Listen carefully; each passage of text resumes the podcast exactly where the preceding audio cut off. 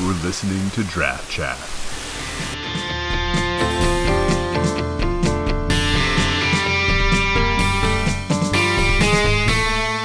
Episode 6.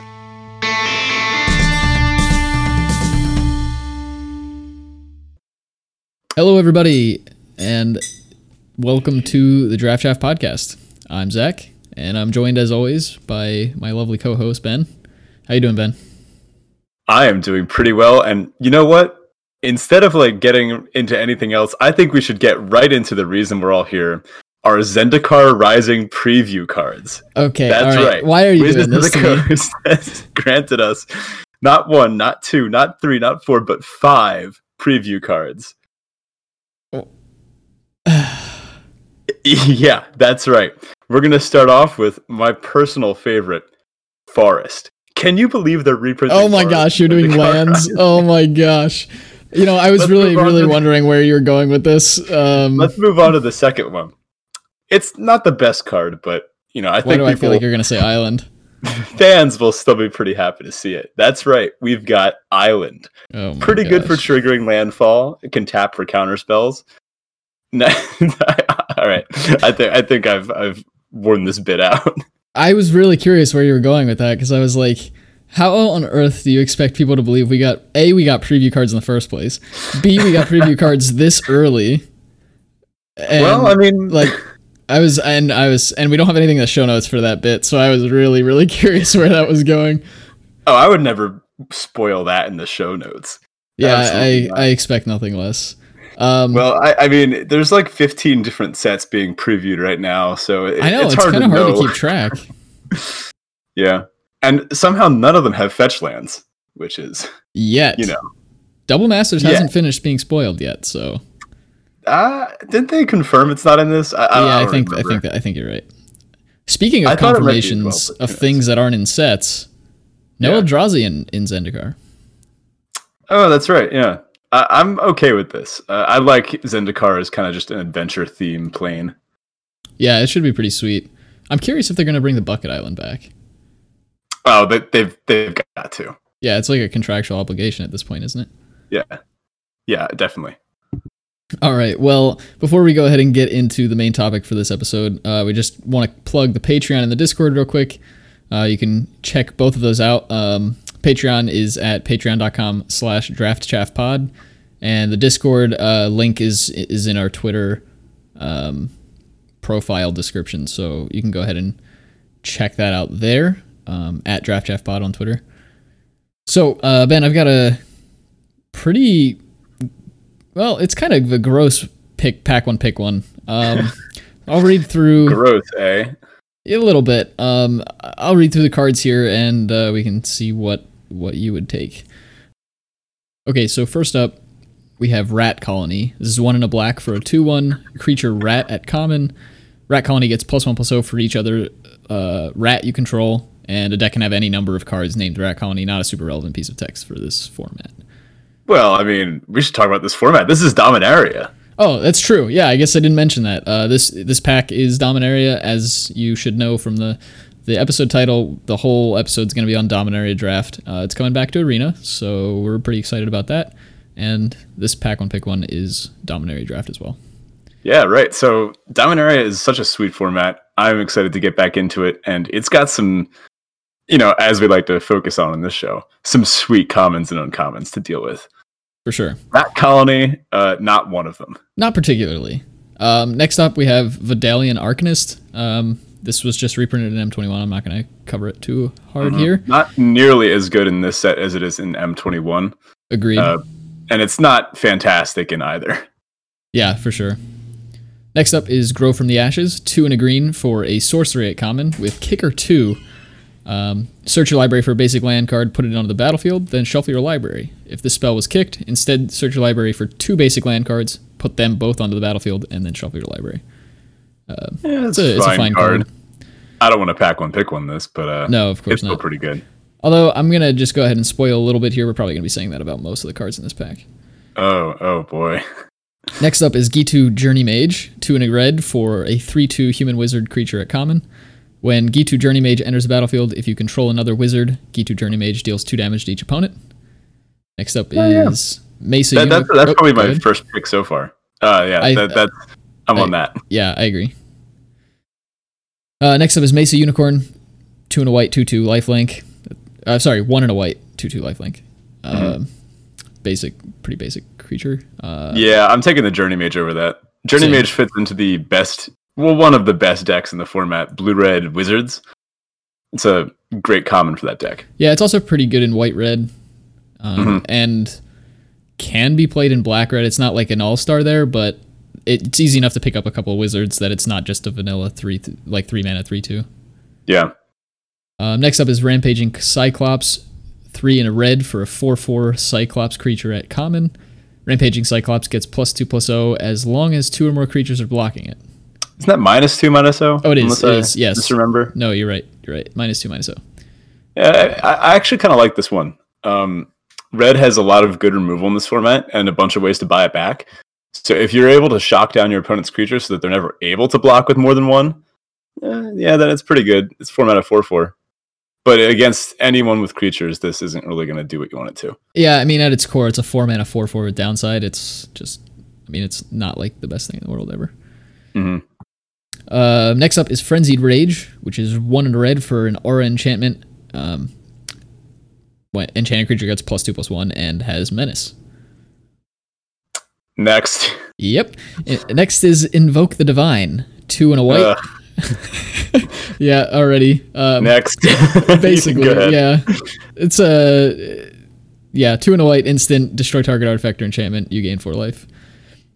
Next, we have another aura, Arcane Flight, which is just blue for uh, an enchantment aura at common that says enchanted creature gets plus one plus one and has flying. Sweet when you can put it on a cold water snapper Oh yeah, and for sure. occasionally in on, on a, some of the smaller wizards, but it's not a pack one pick one or anything.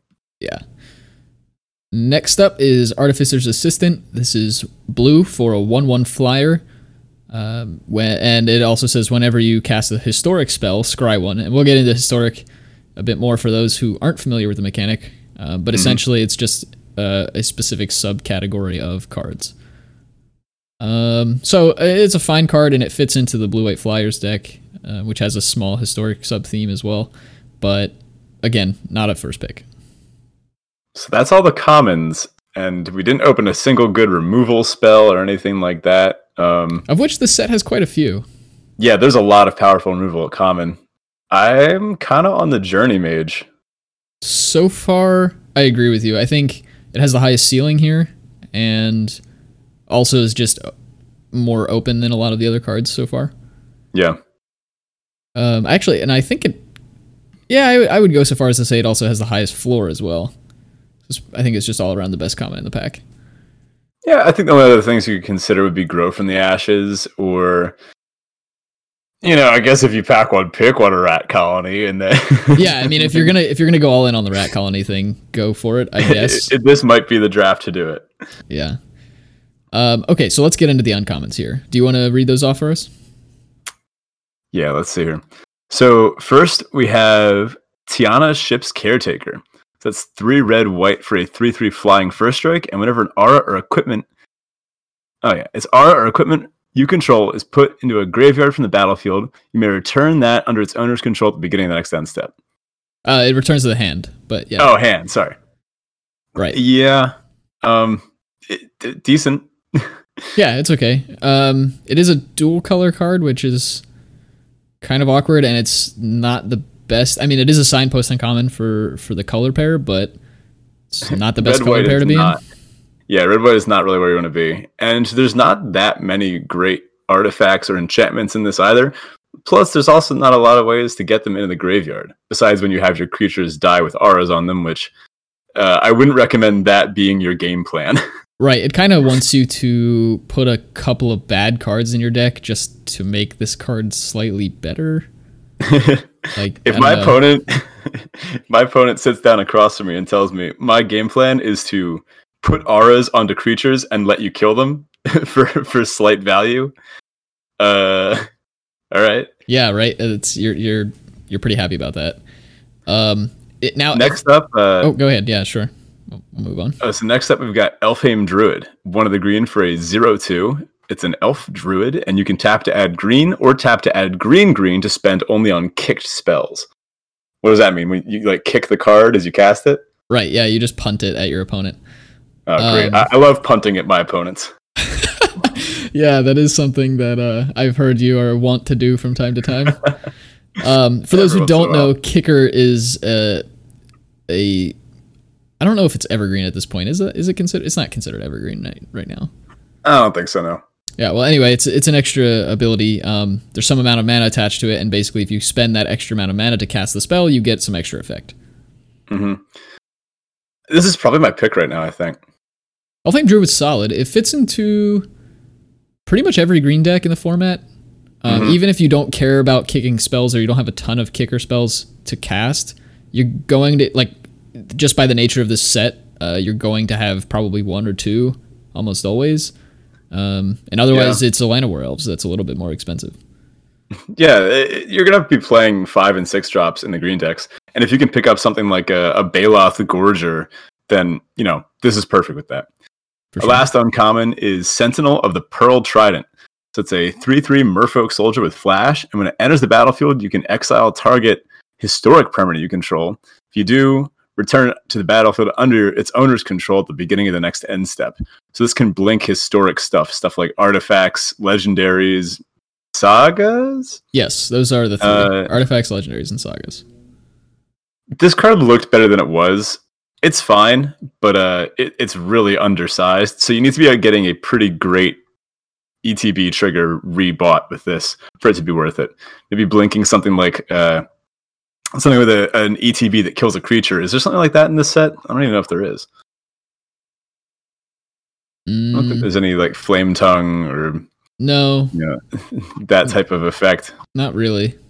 Not that I can think of. Yeah, so th- this is not great. I'm Notably, Well- you can blink sagas, which I think is where this is really going to shine. Mhm, Um, you can yeah. blink a, a saga that has one more um, stage left or one more chapter left, and you know you get two more, two more or three more turns with it or whatever. yeah. I guess all the sagas in this set are uh, three chapters, but And uh, our rare is uh, Clifftop Retreat. This is a reprint. We've seen this before. yeah, for sure. Um, it's basic. It's one of the stronger sets of duels that we've seen, in my opinion. Yeah, coming in untapped if you've got one of the specific two land types is solid. Like I I play uh, the odd, you know, one of this type of cycle in my modern decks. Are they're great in Commander too. Yeah, I think if this was any other land in the cycle, I'd probably take that here, given the how crappy the rest of this pack is. But I'm not huge on red white, and I'm not really looking to. Sp- well, I suppose I could splash either red or white, but you're not really looking to splash white too often. It's Mhm. probably one of the worst colors in this format. Um, red's pretty decent, but I don't know. I, I guess I'm on Elfhame Druid here.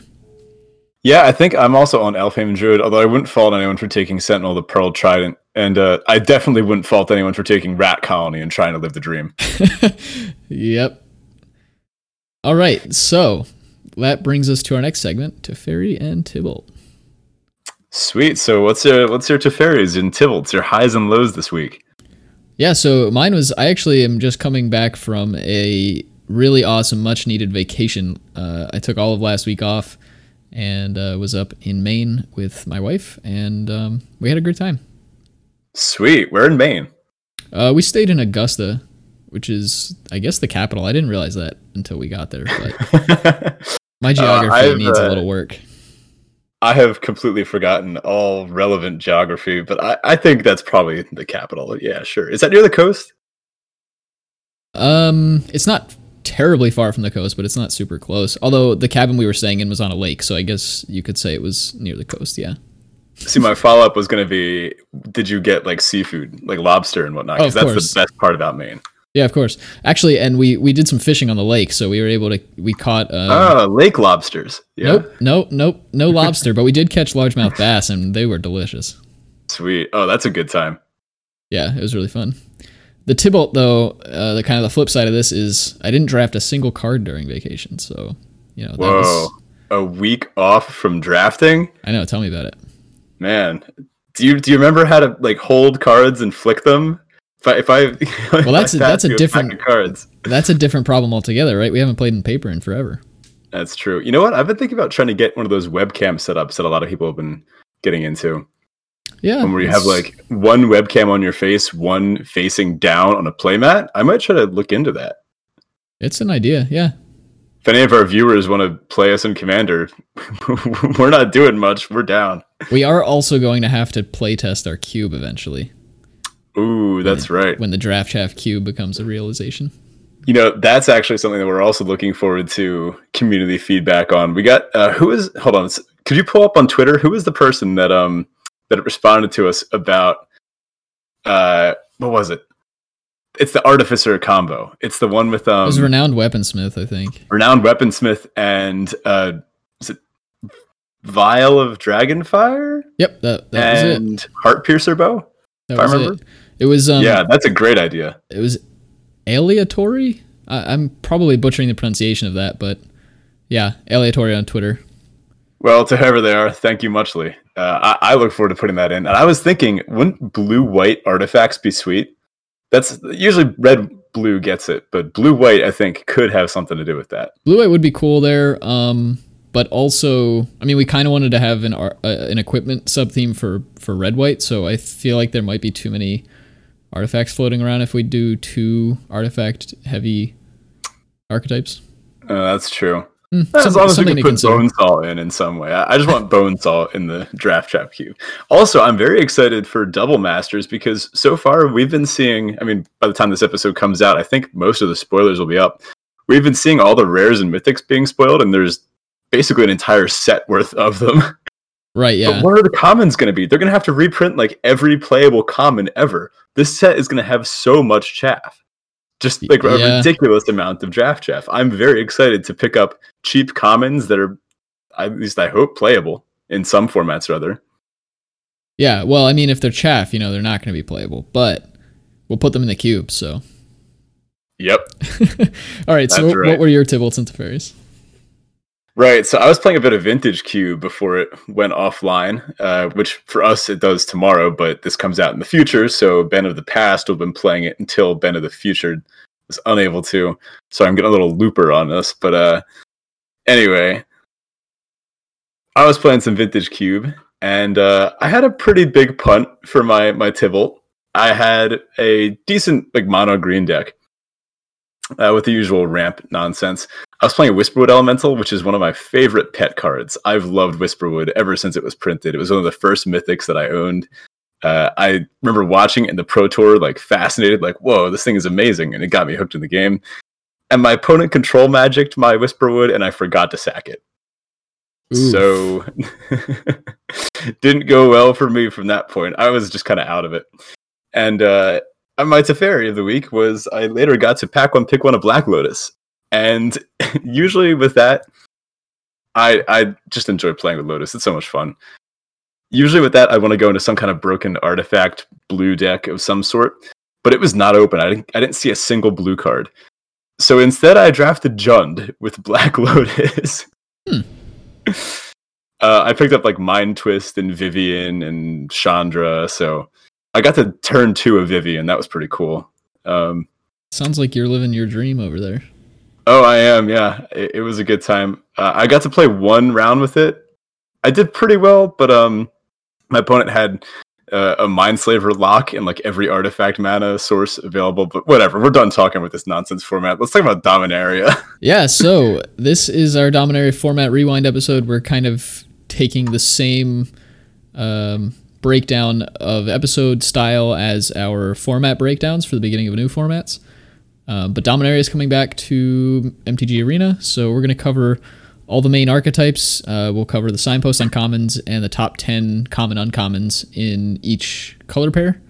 Um, and then we'll talk about some other different um, things about the format, such as the format speed, whether it's a Prince or Pauper type format, um, which archetypes we've had the most fun with, and especially since this is not a new set, uh, we can actually talk about that to a bit more of a degree uh, than than brand new sets we haven't had the chance to to actually draft yet.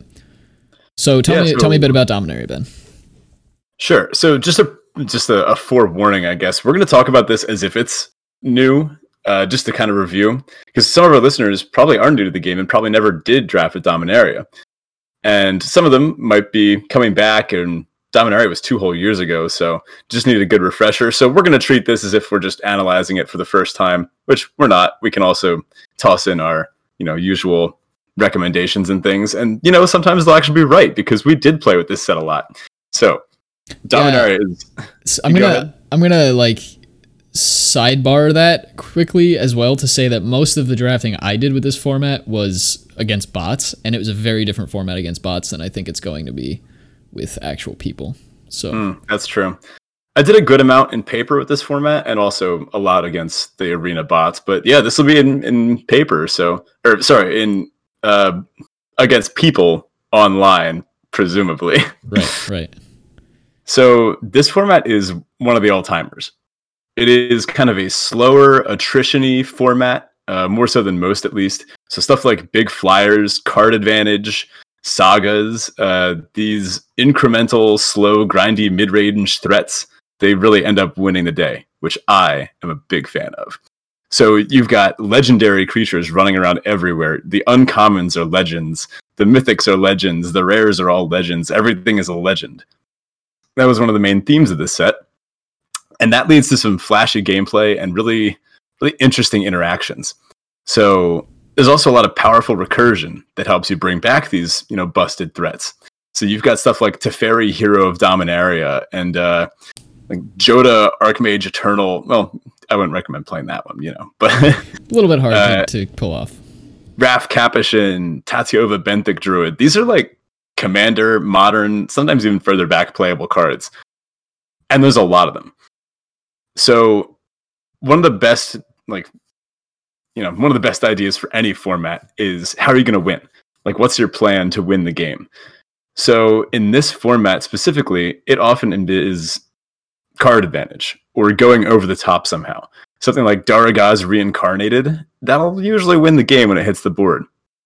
Uh, or somehow using Jhoira Weatherlight Captain to draw a million cards, or Grand Warlord Radha to ramp into a huge threat earlier than usual, or Slimefoot to sack a bunch of Saprolings and go off draining your opponent. All this and more is possible. Yeah, and you really hit the nail on the head there, Ben. Uh, you really need a plan to win. This is not like M21. You're not just drafting the most aggressive deck you can and jamming your creatures into the red zone. Um, uh, You can if you get it together. The the blue red wizards deck can kind of do that. Um, blue white flyers sort of can, but to to a much lesser extent.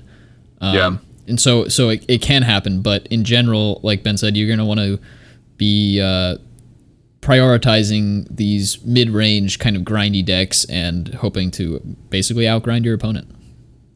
Yeah, this is not the format for one mana, one threes and such.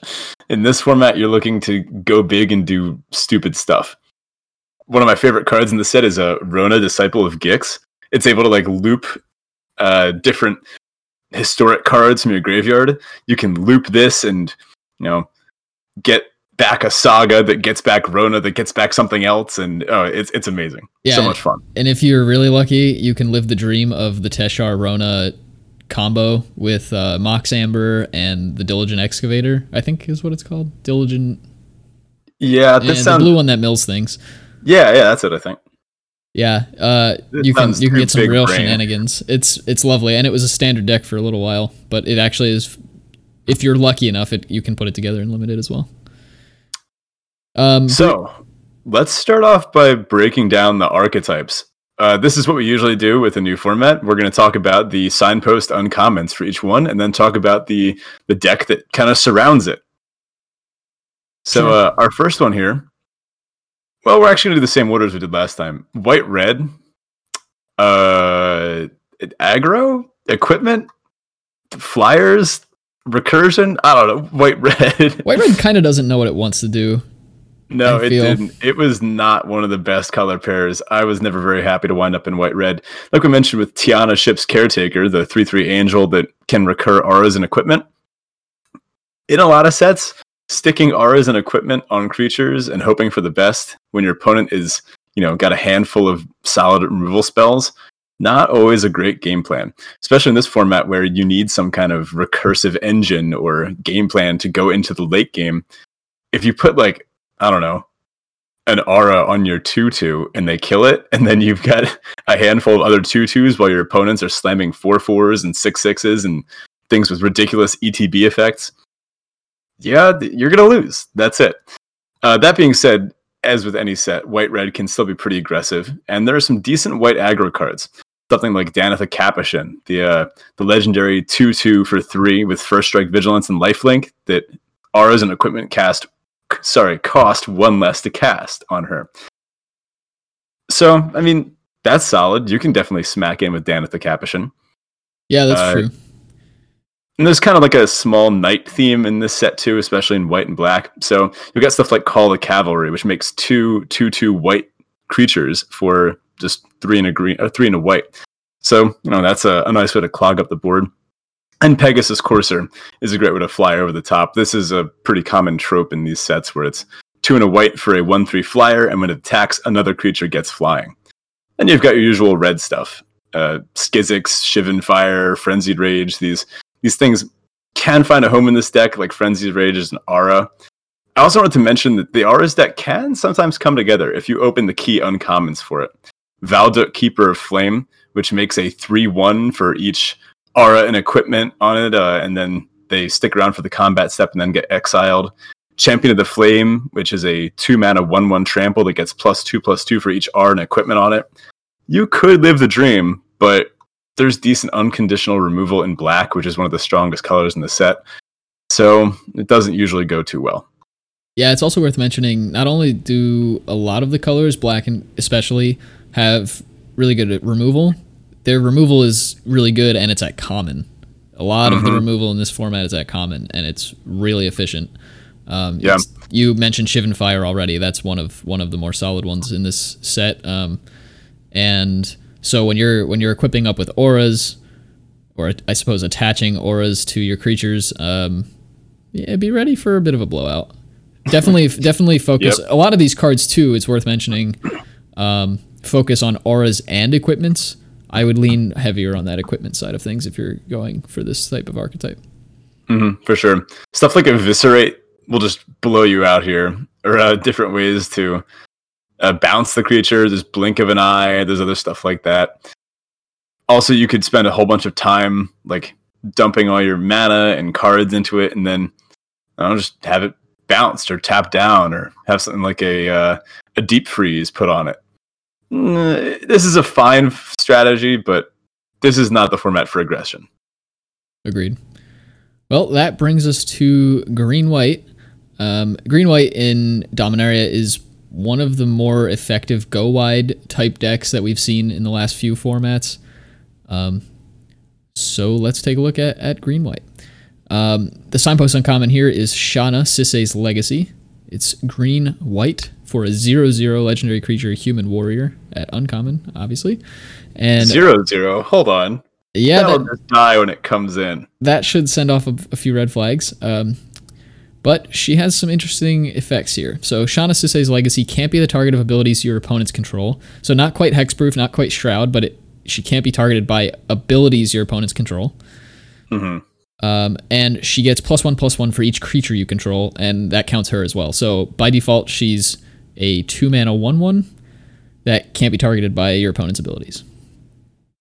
Not too many abilities that can target her in their set. There's a few, I think, but you know, yeah, you really just want to take that that second part and realize like, oh, I need a bunch of creatures, and when they eventually have an ability that targets your Sisay or sorry targets your Shanna, you're gonna be like, oh, you can't do that, and then you gotcha. know you'll notice that text. Yeah, but mostly you just want to go wide. So yeah. To do that, we have a few pretty solid commons and uncommons. Uh, one of which Yavimaya Sh- Sapherd. It's a two-two uh, creature fungus at common.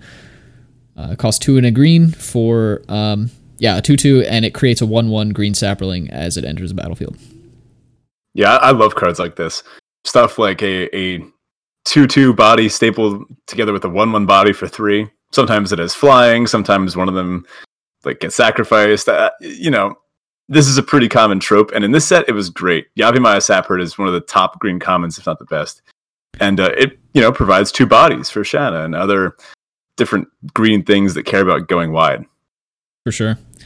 Uh, we also have cards like Saproling Migration, which is one in a green for a sorcery that says create two one one green Saproling creature tokens, and it has kicker four. And if it was kicked, you create four of those tokens instead. So this is a great way to, and this is at common again, so you can pick up quite a few of these, um, and you can really build your board out with a couple of those. Yeah, multiple creatures for uh, you know, one one card, one spell, and then different ways to pump them to kind of get paid off for going wide. Song of Freyalise, which is just a broken magic card. Yeah, it's pretty pretty amazing. Your stuff all for the first. So hold on, let me back up. It's a saga. For the first two chapters, notably, these chapters happen at the beginning of your first uh, pre-combat main phase. So after you draw a card, uh, you have your you know die or whatever. In this case, mostly online, it's going to be happening. And it ticks up one. So whatever happens on that thing happens. So for the first two, your creatures gain tap, add one mana of any color. So they become birds of paradise. And then in the third chapter, they all get a 1 1 counter. They all gain vigilance, trample, and indestructible. So you just Until get to free attack. That, that part's Yeah. worth mentioning because oh, they, Oh, don't yeah, get, yeah, they don't get those permanently, but the counter sticks around. Yeah. So uh, what I love about that is you just get a free attack. Like when Song of Freyalise hits chapter three, you just hit attack all and then just, you know, lean back in your chair and watch what your opponent can do. Yep. Yeah, and if you can if you can uh, turbo out a handful of creatures, you know, through the means of like Llanowar elves or things of that nature, Saproling migration, you have this big board of two twos or three threes or whatever that are just attacking for free, and your opponent can't really do much apart from chump block or, uh, Mhm. you know, maybe they'll have a few profitable blocks, but it, it can be messy. Yeah, even then you're not losing any creatures. So Right. Yeah, it's just completely free for you. Um, in white, we have cards like Call the Cavalry, which we mentioned before, that makes two two two white knights. Um, we have Sergeant at Arms, which is a three mana two three with kicker three. Uh, that says when Sergeant at Arms enters the battlefield, if it was kicked, you create two one one white soldier creature tokens. Yeah, Um, so, it's a little below rate for both costs. Three mana, two three, meh. Uh, six mana, two three, and two one ones, meh. But the flexibility kind of makes it worth an include. right. Um, anything else that we want to specifically mention about this green white go wide go green white go wide deck? It's basically play green, play white, and get as many creatures on the board as you can. Yeah, that's about it. Uh, I think something like Gideon's reproach is best in this type of deck, where usually, you know, in attacking decks, they don't love this kind of effect where it deals damage to the attacking or blocking creature. This is one of the white deals four damage to target attacking or blocking creature. But when you've gone so wide and your opponent is going to be blocking your one one tokens or your two twos that you don't really care about, it makes Gideon's reproach a lot better when you can somehow maybe trade up a two two that you don't really care about anymore and this card for say a six six. Yeah, it's a great way to stay ahead on mana as well. Um, and in a lot of cases, you might technically be two for oneing yourself, but if you're chumping or if they're chumping a token, uh, you're really just one for oneing. So uh, Gideon's reproach does have a, a solid home here, I think.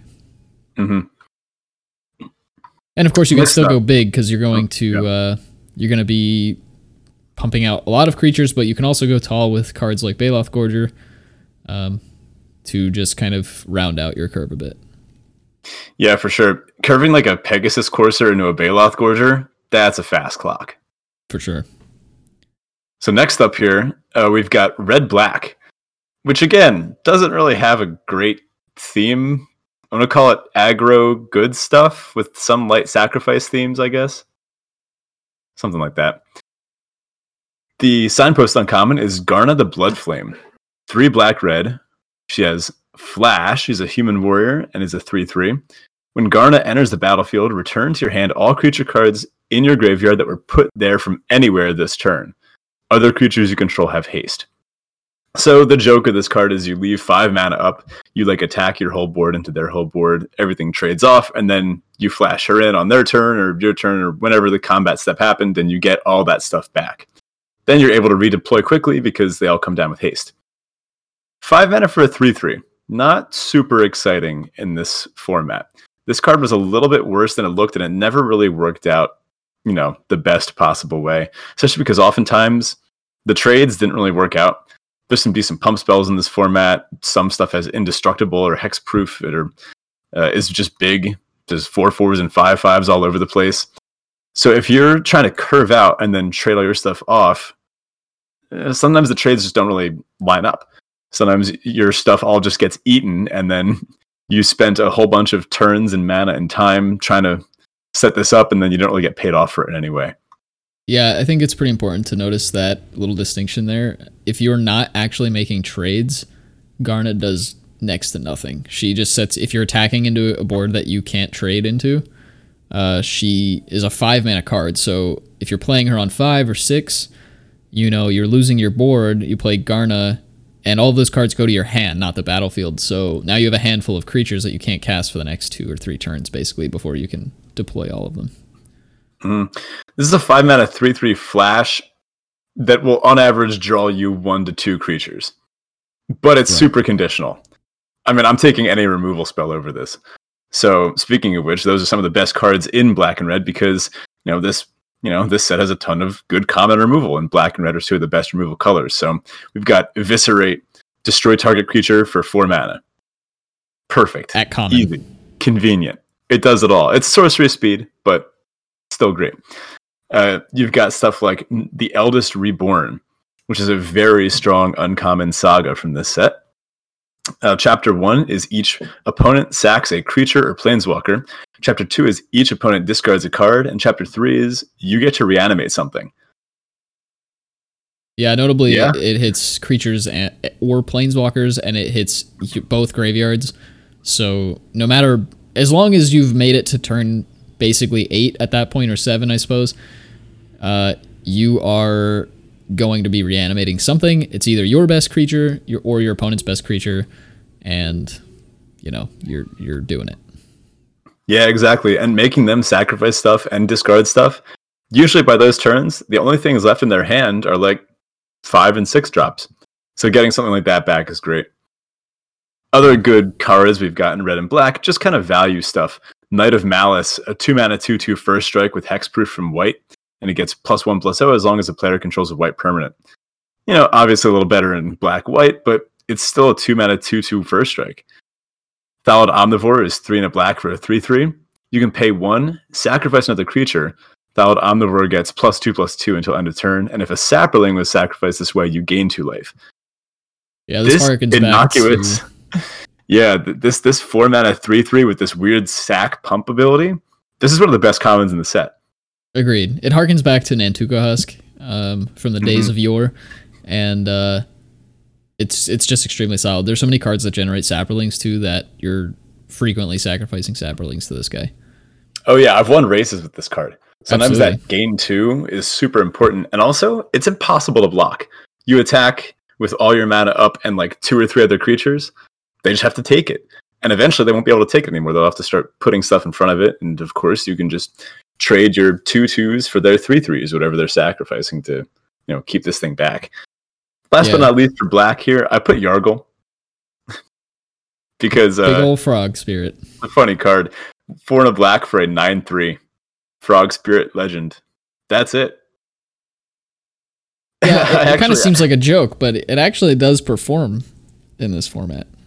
Yeah, because you have a lot of things that end up caring about legends, and uh, when combined with a lot of good removal, if your opponent has an empty board and they've been like messing around with ramping or artifacts or something, this thing has nine power.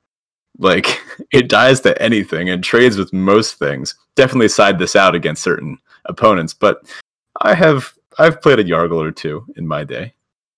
Yeah, I mean it's not the worst card in the set, and it, it does it does perform. Actually, I think it did better than it was expected to when the set was fresh. Yeah, it did some of the red cards that go well in black uh, Keldon Raider, two red red for a 4 3. Warrior, human. When it enters the battlefield, you can discard a card. If you do, draw a card. So something that happens with black red sometimes is it might struggle with card advantage. This lets you start filtering your later draws if you're starting the flood, or if you need to, you know, hit your fifth land drop to cast. Oh, I don't know, Yargle or something like that. and uh, you know it, it also kind of goes pretty well with removal. It is a little bit more aggressively slanted, and this thing hits hard. So you're going to back it up with something like Fight with Fire, three mana, deal five, or kick it to deal ten. Wizard's Lightning, the uh, three mana instant that costs two less if you control wizard to deal three to any target, or Shivan Fire, the one red to deal two to any target, or sorry, two to target creature, and then you can kick it for four to deal four instead. So all, all these great removal spells kind of they can they can combine all their powers to form something better than the, the sum of their parts. But this is still not one of the better archetypes in the set. Yeah, it's very removal heavy, as we've mentioned, and honestly, that's kind of what it has going for it. Um, there aren't Mhm. too many like massive bombs. I mean, you can play like Bells and Lock or uh, some of the big bomb rares because there are quite a few of those in this format. Uh, Yeah. But in the common uncommon slots, there aren't a ton of payoffs. Hmm Yeah, this is definitely more a princey format where, you know, this is actually one of the things I love about this set over something like, say, I don't know, M21. I'm excited to open packs of Dominaria. Yeah. Like, you never know what kind of legend, because first of all, every pack is guaranteed to have a legend in it. So you Right. never know what you're going to get. Like, there's nothing more fun than starting a draft with, say, a Muldrotha the Gravetide or uh Hallar Firefletcher or even an uncommon like uh like Raff Capashen Ship's Mage. These are fun build arounds. And because, you know, they're legends, they've had a little bit more effort put into them than say, I don't know, Ruined Halo or something like that. I, I'm just not excited to open M21 like I am Dominaria. Yeah. Plus, I mean, you have sagas, which at the time when the set came out were brand new with with Dominaria, but they're also just one of the more interesting card types in in Magic, like in the history of the game. Uh, Oh yeah, they're, they're so cool. Right, and um, so you have those. Um, there's just a lot going on, and the flavor in the set's really great as well. So Mhm. it's definitely a lot more fun than than M21. for sure. One note in black red: uh, be careful you don't wind up just with all removal. I remember I had a deck like that that I remember distinctly because it was kind of a stress test on how many removal spells can I stick in a deck. I had every single common removal spell and uncommon removal spell in these colors you can imagine, but my creature base just wasn't there. Uh, I think I was probably doing like a like 13 creature ish 10 removal spell curve, and it just did not get there. It was bad. So something important in this set: make sure you're able to affect the board significantly. Yeah, I think that's also just like a, a, a nice little tip for anybody who hasn't really thought about it before. Um, I, I would say 9.9 times out of 10, your opponents have more threats than you have answers. And even if you're stacking your deck with, as Ben said, every common uncommon removal you can get your hands on, your opponent's still going to have more threats. And if you're never putting a creature down, you're probably not winning. Um, So Yeah. so definitely try to balance that out. And again, red black doesn't have a ton of um, bombs, so be diligent about picking those up when you can. What are you talking about? It's got Kazarov, Sengir, Pureblood, seven mana, four four flyer. this is actually one of the more disappointing bombs in the set. Yeah. Well, But that brings us to blue red wizards. Um, oh, finally a good deck. Yeah, and arguably one of the better decks. Like this is this Yeah, is this is one of the best three. decks in the format. Um, so the signpost in common here is Adeliz, the Cinder Wind. Oh, one blue. I love this card. it's one blue red for a 2 2 legendary creature, human wizard at uncommon. It has flying, it has haste, and whenever you cast an instant or sorcery spell, wizards you control get plus one plus one until end of turn. So. Basically, I mean, if if if any signpost uncommon ever has, this is telling you exactly what blue red is doing here. And I, I do like that they kept um, the instant sorcery sub theme that blue red seems to pretty much always have, but they also twisted it so it's not just instants and sorceries. Like there's something more specific going on here, uh, which is just a nice little refreshing taste on on blue red as an archetype. You know how many times I died on turn like five to this? I expect very So frequently. Yeah, So many, yeah. Something like uh turn two wizard, turn three Adeliz, turn four wizard, turn five, like opt Shivan Fire, opt, you're dead. yeah. Well, plus I mean, you know, if you are really getting there, you're playing like Ghitu Lava Runner on one, and then some other wizard Mm-hmm. Yeah. on two, Adeliz on three, and then four and five, you're just dumping sor- instants and sorceries out, and they just get massive really fast.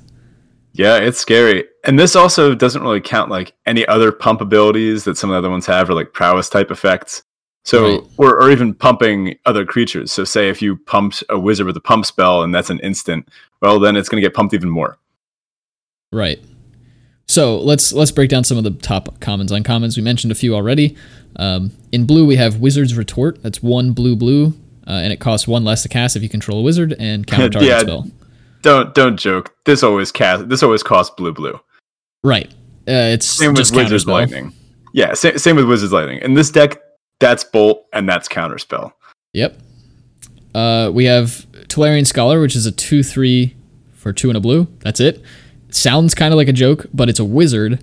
And as we said earlier, though this deck does have the ability to be aggressive and kill early, mid range decks are everywhere. And having a nice 2 3 creature on the board while you're trying to build up your wizards is, is always good to have. Yeah, this turns on all your wizard synergy. A great curve is Tolarian Scholar into Academy Journey Mage, which is four and a blue for a 3 2. When it enters the battlefield, return a creature an opponent controls to its owner's hand, but it costs one less to cast if you have a wizard. So you go three drop Scholar, four drop Journey Mage, mana war away one of your opponent's creatures, and get in with your 2 3. Yeah, it, that's just great. Um, we have uh, Merfolk Trickster, which is blue blue for a 2 2 with Flash. Notably, it's a Merfolk Wizard. And uh, when it enters the battlefield, you tap target creature an opponent controls. It loses all abilities until end of turn. So this is great to get around. Say there's your opponent drops a pesky flyer and it shuts off your Adeliz attack. Well, now you can attack with Adeliz. Uh, I actually really like Merfolk Trickster. You can do some really fun shenanigans with this. Something like uh, an opponent attacking with the 2 2 first strike, and you have, like, I don't know, a, a 2 1 or something, or something that wasn't originally going to be able to trade with it. Now you trades. Yeah, it's it's pretty great. It also um, can can trade itself, right? So you know maybe they Mhm. have that two two with first strike, and you just play this, block with this. Yeah, it's great. Uh, one of the better tempo cards I think that's ever been printed. Honestly, Speaking of tempo cards, Blink of an Eye. This is a this is a card. So it's one of the blue instant kicker, one of the blue.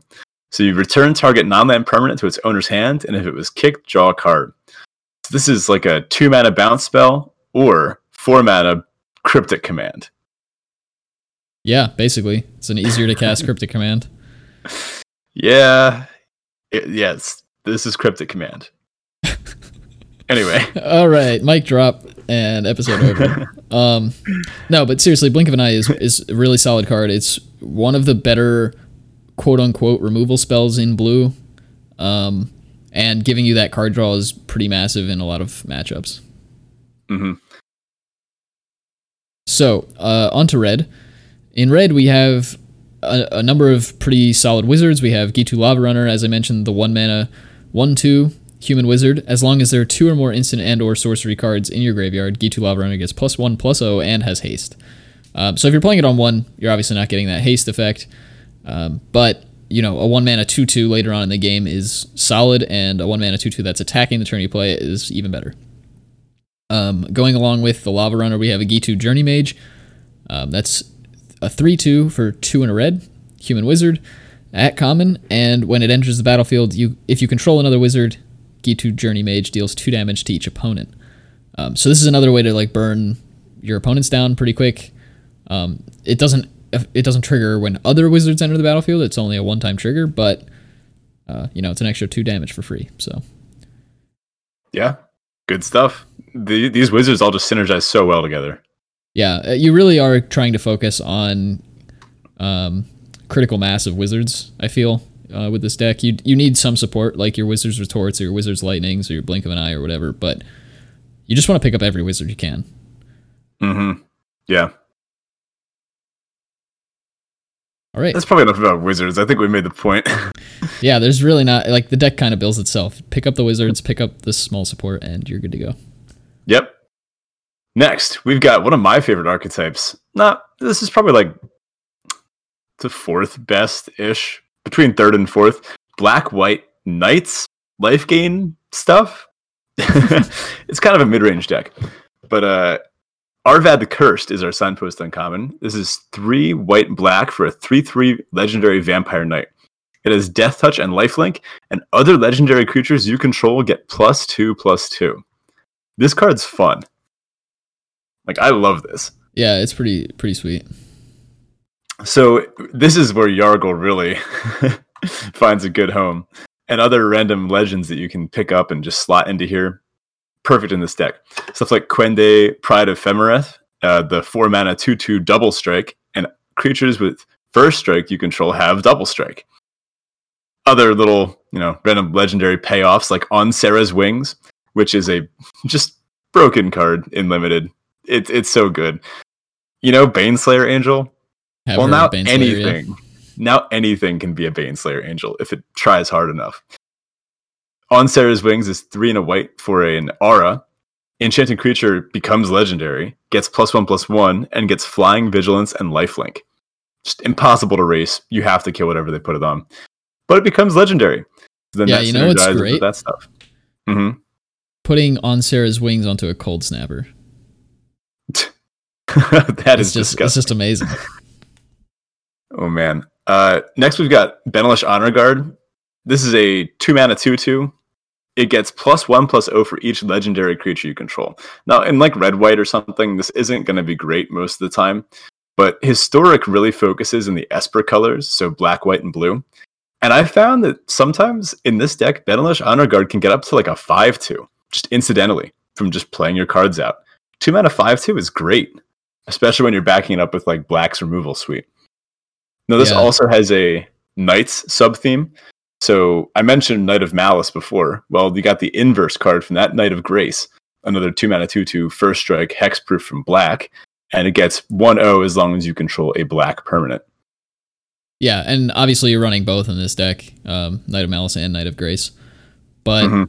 Um, I think one thing that's worth bringing up here is if you're new to this format, if you've never played Dominaria before, you're gonna look at a lot of these cards and be like, other legendary creatures. Well, what? I'm gonna run maybe one legendary creature if I'm lucky.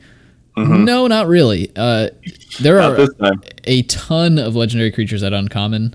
Um, all the signpost uncommons are legendary. Um, there are a handful of, of other legendary creatures that aren't the signposts, but are all in at uncommon. You know, so it's it's relatively easy to pick up quite a few of them, um, and just jam them in your decks. Plus, who doesn't love legendary creatures? You can stick these in your commander decks. Sometimes they have applicability in other older formats. Plus, this is just fun. Who wants to be casting like I don't know, goblin wizardry or whatever when you could be playing like Arvad the Cursed? Come on. I, all right, I'll stop dunking on I'm, him. I'm raising my hand right now. By the way, Come on.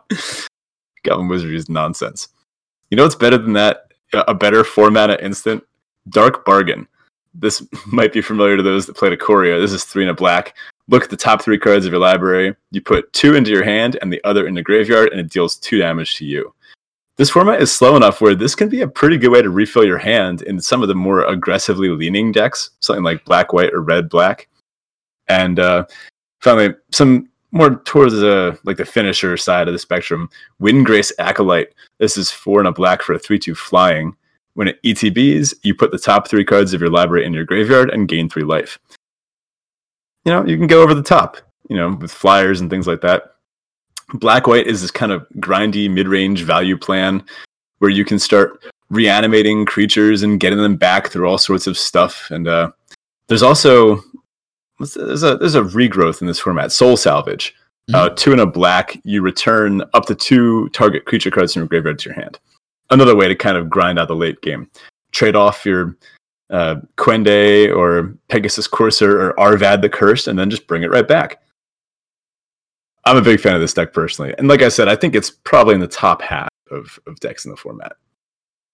Yeah, it's up there, and it, it has one of the better sort of mid-range plans that a lot of the decks do in this in this uh, format. Mhm. You can, you know, chip down at your opponent with a lot of these incidental damage effects. You also just have relatively solid creatures that can just chip in, um, and you're you're gonna be grinding out. Okay, that brings us to red green. Uh, in this format, red green's kind of the kicker archetype. Um, it's a little bit it's it's aggressive leaning, but you're gonna be seeing uh, the majority of the kicker cards in red green. So Ooh, I want to do some kicking. yeah, actually, this ar- this archetype's pretty sweet. So our signpost uncommon is Hallar the Firefletcher. It's one red green for a three three legendary creature, elf archer at uncommon. It has trample, and whenever you cast a spell, if that spell was kicked, put a one one counter on Hallar.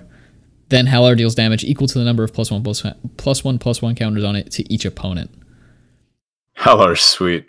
Yeah, it is. Um, it doesn't take too much to really get this going. At at worst, it's a three mana three three with trample.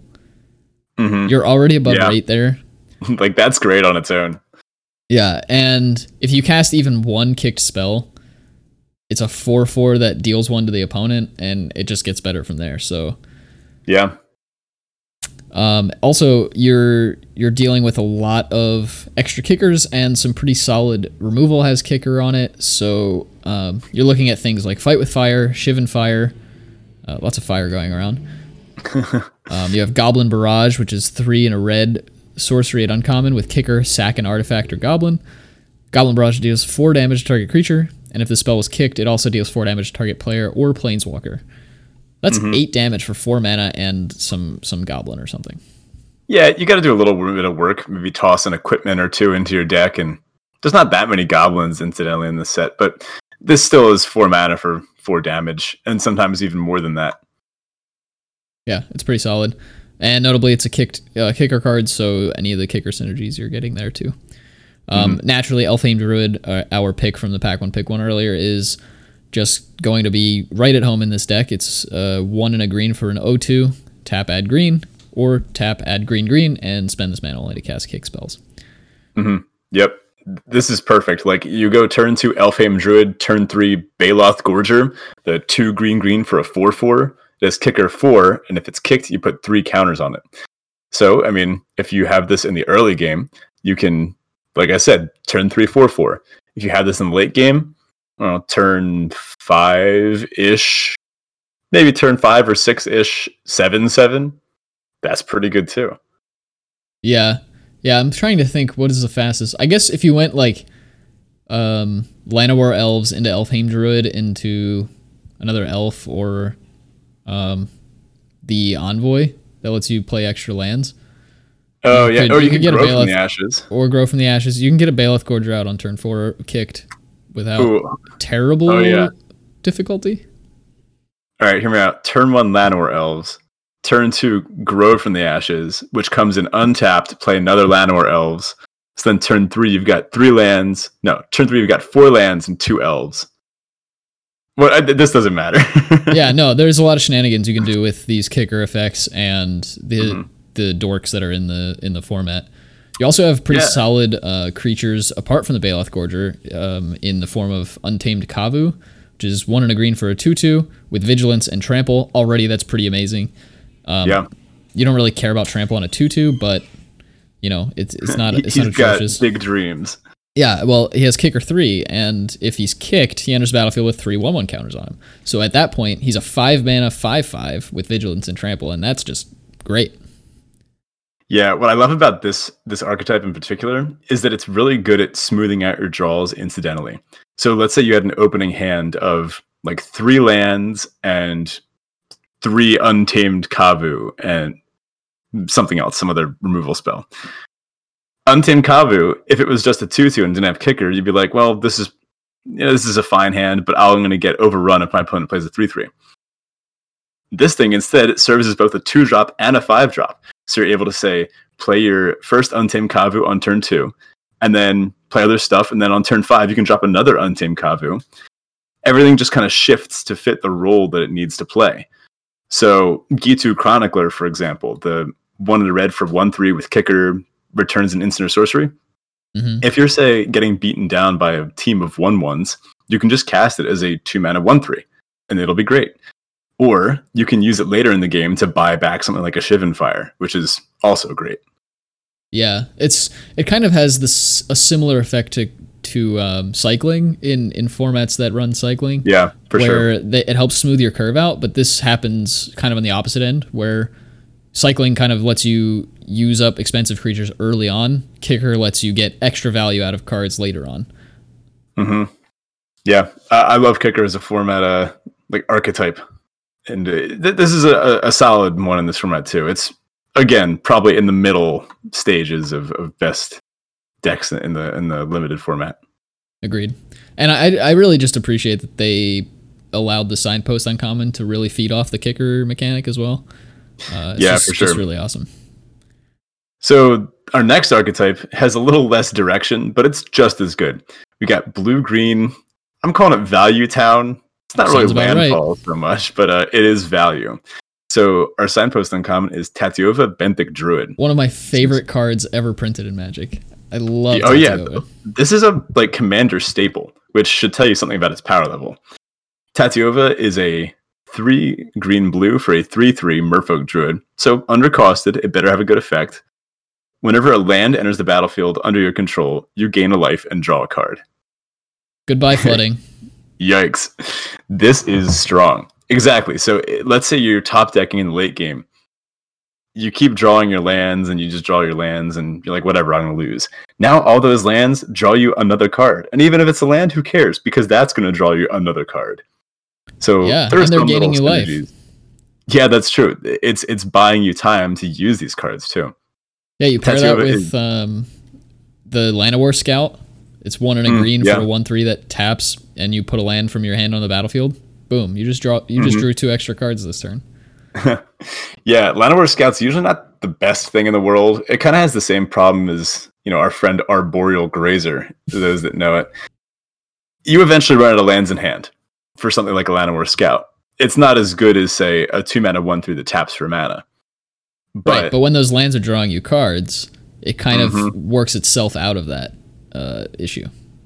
yeah, Tatyova is uh, is one of the signposts that I'm totally comfortable first picking in this set.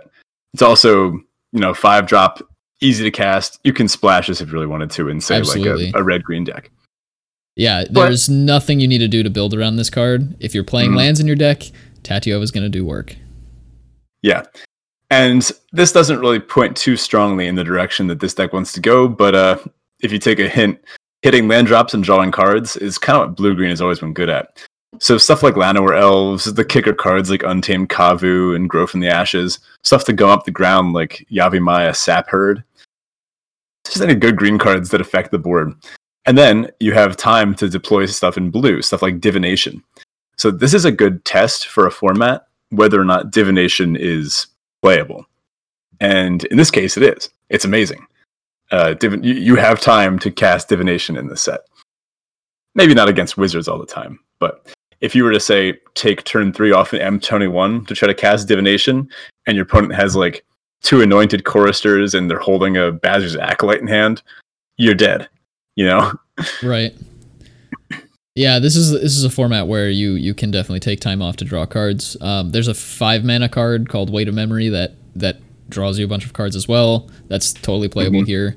Um, you have Opt in this format as well. Um, you have a number of counter spells like um, Syncopate and um, the name's escaping me, but the Wizard one. Wizards retort too. Retort, yeah, yeah. stuff like that. Um, so you know there are a few reactive things you can do. You got time to draw cards. You've got time to play your lands to draw more cards. The one thing this this deck seems to lack quite a bit though is a closer. Um, it it likes to cycle through the deck, but it doesn't really know what it's looking for in most cases. I find, unless you happen to pick up one of the really awesome green or blue bombs. Yeah, this deck does go really well with you know any kind of big, huge green rare that you can just slam in the end. Something like a Multani, or I mean, Multani is maybe the best card in the set. So you know that goes Yeah. without saying. But um, any of the giant trees, uh, there's there's a few of them. Thorn Elemental is a great one. Uh, a kicked Baloth Gorger will do it sometimes. What's that? There's um, there's one that makes tokens too. I forget what that one's called. we only focus on chaff here. Rares don't interest us quite as much. Hey, some Um, some rares Verdant shaft. Force, that's it. Yeah, Verdant Verdant Force. Force. Yeah. Or uh, like a Grunn the Lonely King. Not the best finisher, but you know. Grunn, I've done work with Grunn though. He can, he can he can kick it with the best of them. Kick- No- no pun intended. Oh, oh man. Actually, I don't I even know if I, Grunn I, thought has I was kicker. on pun duty. I don't even know if Grunn has kicker to be honest with you. he does. He does. If you kick him, he has five extra counters on him. Oh yeah, that's right. I totally knew that and meant to make that pun. One hundred percent. Yikes. Speaking of kicked fatties, uh, S- the real Slinn Voda, Slinn Voda, the Rising Deep. Slinn Voda. That card is an uncommon. It doesn't Yeah, s- like it's- it's, it's just so weird. That's another thing about this format. It's so weird to hear like named cards. Like Tatyova Benthic Mm-hmm. Druid, you're like, that's a mythic. Yeah. No, no, it's just an uncommon. Like, I don't know. Named something about named cards in Magic just make you think they're higher rarity than they are. Well, here's our, our chaff spotlight of the week. Slinn Voda, Oh yeah. The real Slin Shady. This thing is, is stupid. It's basically upheaval. You know. Yeah. For those who don't know, Slinn Voda, the Rising Deep, is a six. Uh, sorry, it's six blue blue for an eight eight with kicker one and a blue. So you Yeah. can pay either eight mana for an eight eight with an effect, or um, what ten mana for an eight eight that has a better effect. So when, 10 S- mana. when Slinn Voda, the Rising Deep, enters the battlefield, if it was kicked, return all creatures to their owner's hands except for Merfolk, Krakens, Leviathans, Octopuses, and Serpents. it's so What dumb. a weird card. It just it doesn't like- have any form of evasion at all. yeah, th- there's like two merfolk in this set, I think, and like that's it. Yeah, you've got like the Arcanist and um, Merfolk Trickster. yeah. I, I mean, I have lost to this card before, but you know, I, I mean, think it's blue green might be its best home. Yeah, probably. I don't think you're running it in any other blue deck.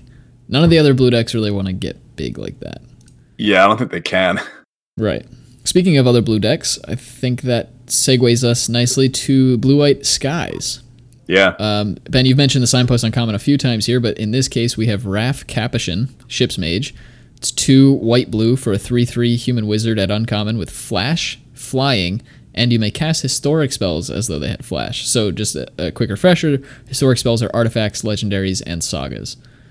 This Um, card's great. I love Raff. He's pretty. He's pretty solid. Um, you know, he's allowing you to cast all these different things with, with Flash, which are great. Um, you can really get people with some of the sagas.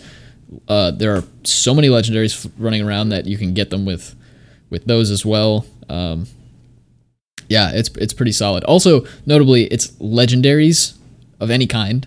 So planeswalkers, legendary enchantments, legendary creatures, legendary artifacts. Although artifacts all, already fall into historic, but any type of legendary you can cast Ooh. a flash with this. Is, is it time to get out the soapbox and talk about legendary sorceries? Do it. All right, climb it up right now. So, legendary sorceries, for those that have not played with them, something like Urza's Ruinous Blast, Karn's Temporal Sundering, these big, flashy, mythic, not that they're rares actually, rare legendary sorceries. You can only put them on the stack and only cast them if you control a legendary creature or planeswalker. So, something like an uncommon Raff Capashen would work. However, if you do not have a legend, you cannot cast them. These are a lot worse than they look like in limited. And they look stupid. like yeah, they look really powerful. they look insane. Yeah. But when you can't cast them and they rot in your hand, it doesn't do anything. Once your opponent knows about them, they're just going to target all of your legends. Uh, sometimes you won't even draw your legends. That being said, if you're able to first pick something like Yawgmoth's Vile Offering, I think is the best for limited. Agreed. If you can first pick that and draft around it, the Esper colors are the ones with, I think, the, the highest quality of uh, legends that you can put in your deck and then attempt to get to trigger. If you can resolve a Yawgmoth's Vile Offering, you'll just win the game. Same with like Karn's Temporal Sundering and Urza's Ruinous Blast is good too. Jaya's Immolating Inferno, I've never really seen do much, and I've never even tried Kamahl's Druidic Vow. That doesn't do anything. But be very careful with these. Know that uh, there will be times when you are just unable to cast them, and side them out or in depending on your opponent's removal suite. Yeah, right. they're also Soapbox well down. real fast. They're also a little confusing. they're also a little confusing because a lot of the cards in this in this set um, talk about legendaries plural, like I was just mentioning with Raff Capashen. Mhm. um, meaning any type of legendary card. The Yeah. legendary sorceries can only be cast if you have a creature or planeswalker that is legendary. They don't. You cannot cast them if you have a legendary enchantment only or a legendary artifact. You need a creature Mhm. or a planeswalker. Yep.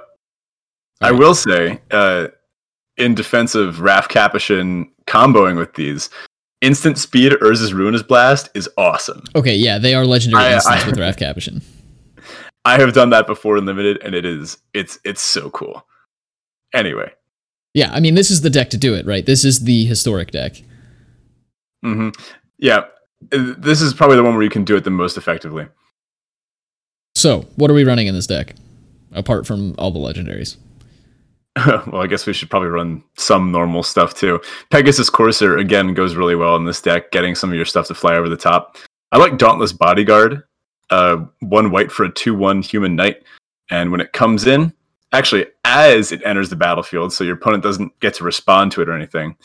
You pick a creature, and then you can sack the bodyguard to give the creature indestructible till end of turn.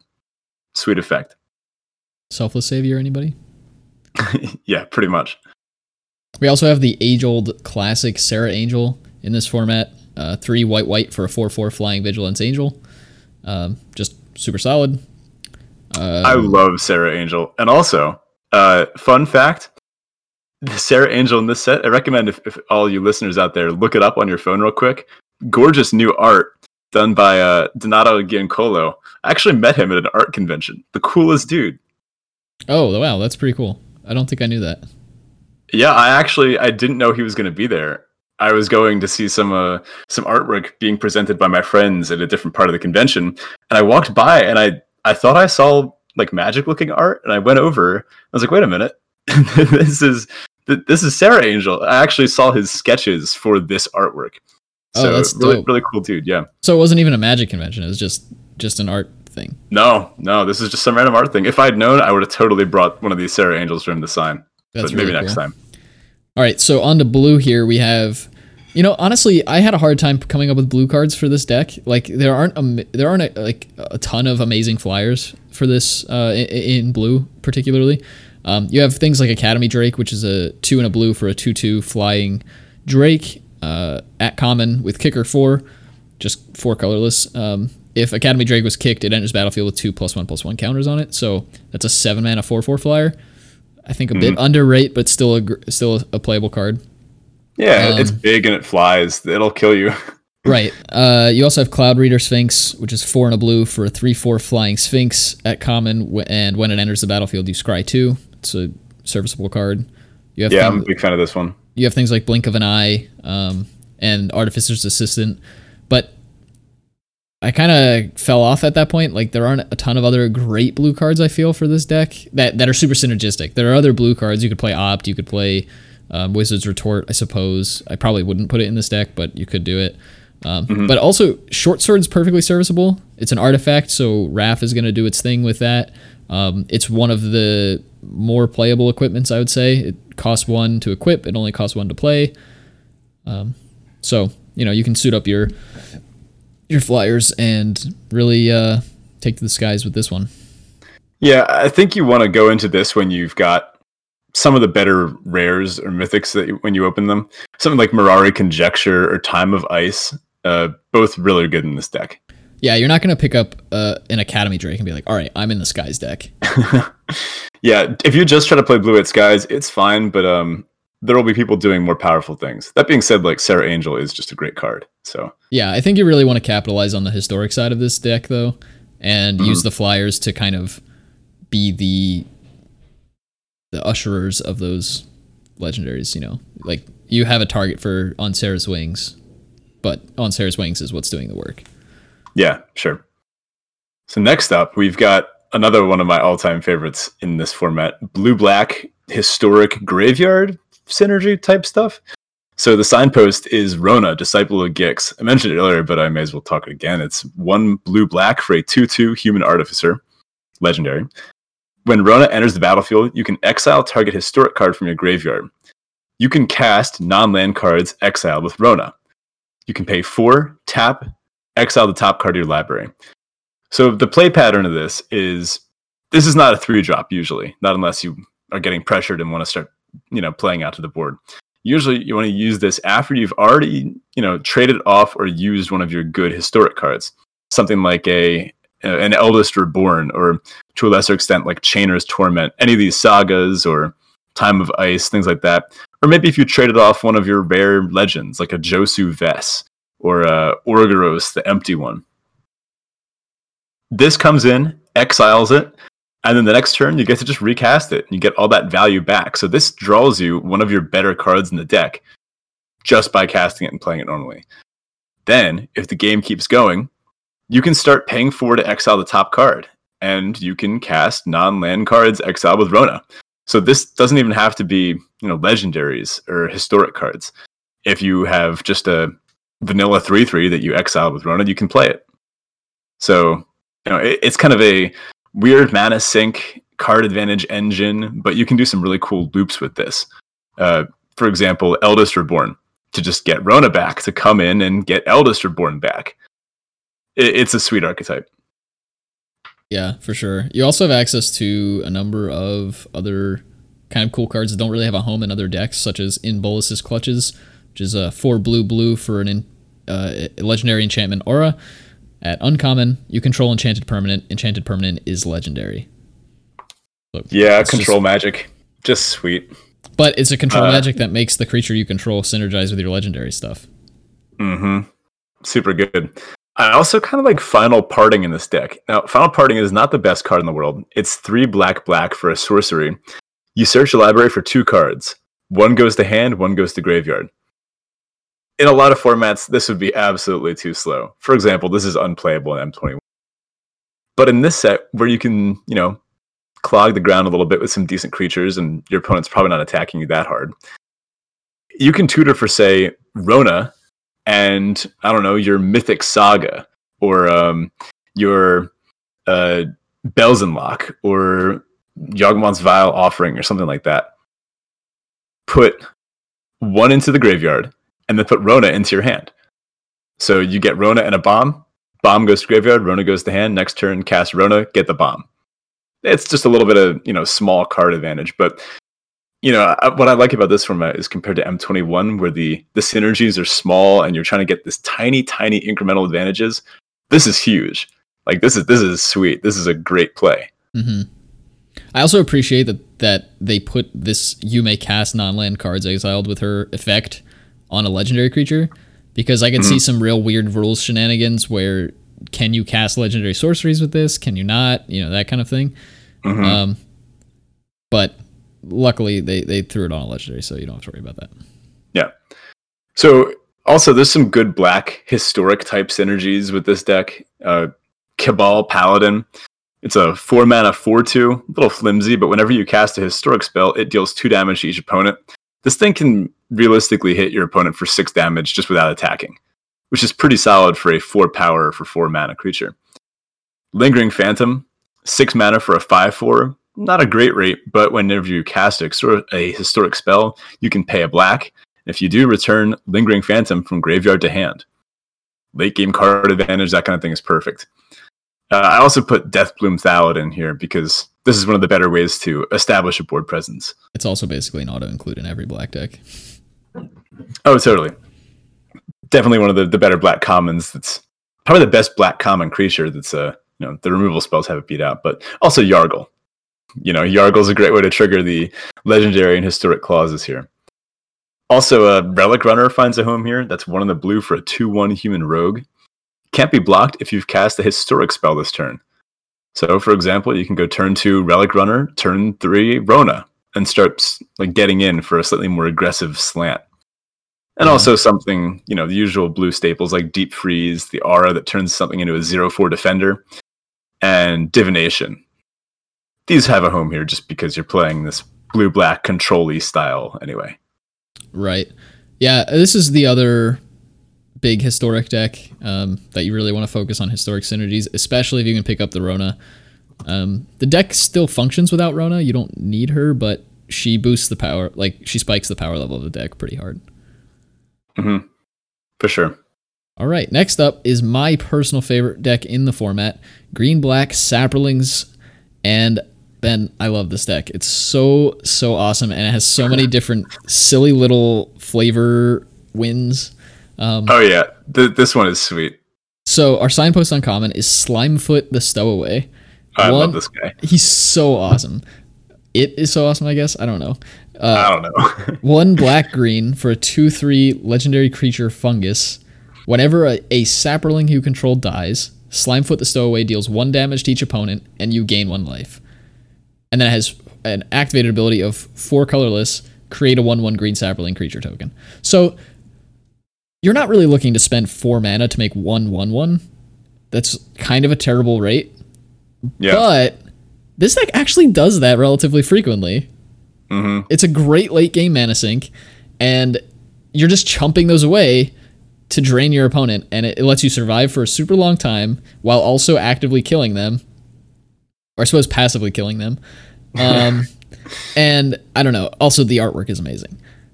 Oh yeah. so- all the Thallids. I love the Thallid Saproling theme that's you know running around on Dominaria for the past however many years. Yeah, it's it's pretty awesome. And so, what does this deck look like? Well, if the card says fungus on it, you're running it in this deck. You've got Deathbloom Thallid, which makes saprolings and is a fungus itself. Um, you have Thallid Omnivore to eat up a bunch of those saprolings. Fungal Infection to kill off an early creature uh, from your opponent's side of the board and also make you a saproling. Uh, Thallid Soothsayer, which gives you some card advantage for those saprolings. You have cards like Fungal Plots, which is a an enchantment, which is one in a green, and it has pay one in a green and exile a creature card from your graveyard. You create a one one green saproling creature token. So when you lose your Deathbloom Thallid, you can turn it into another one one. Um, and then you can sacrifice two saprolings to gain two life and draw a card.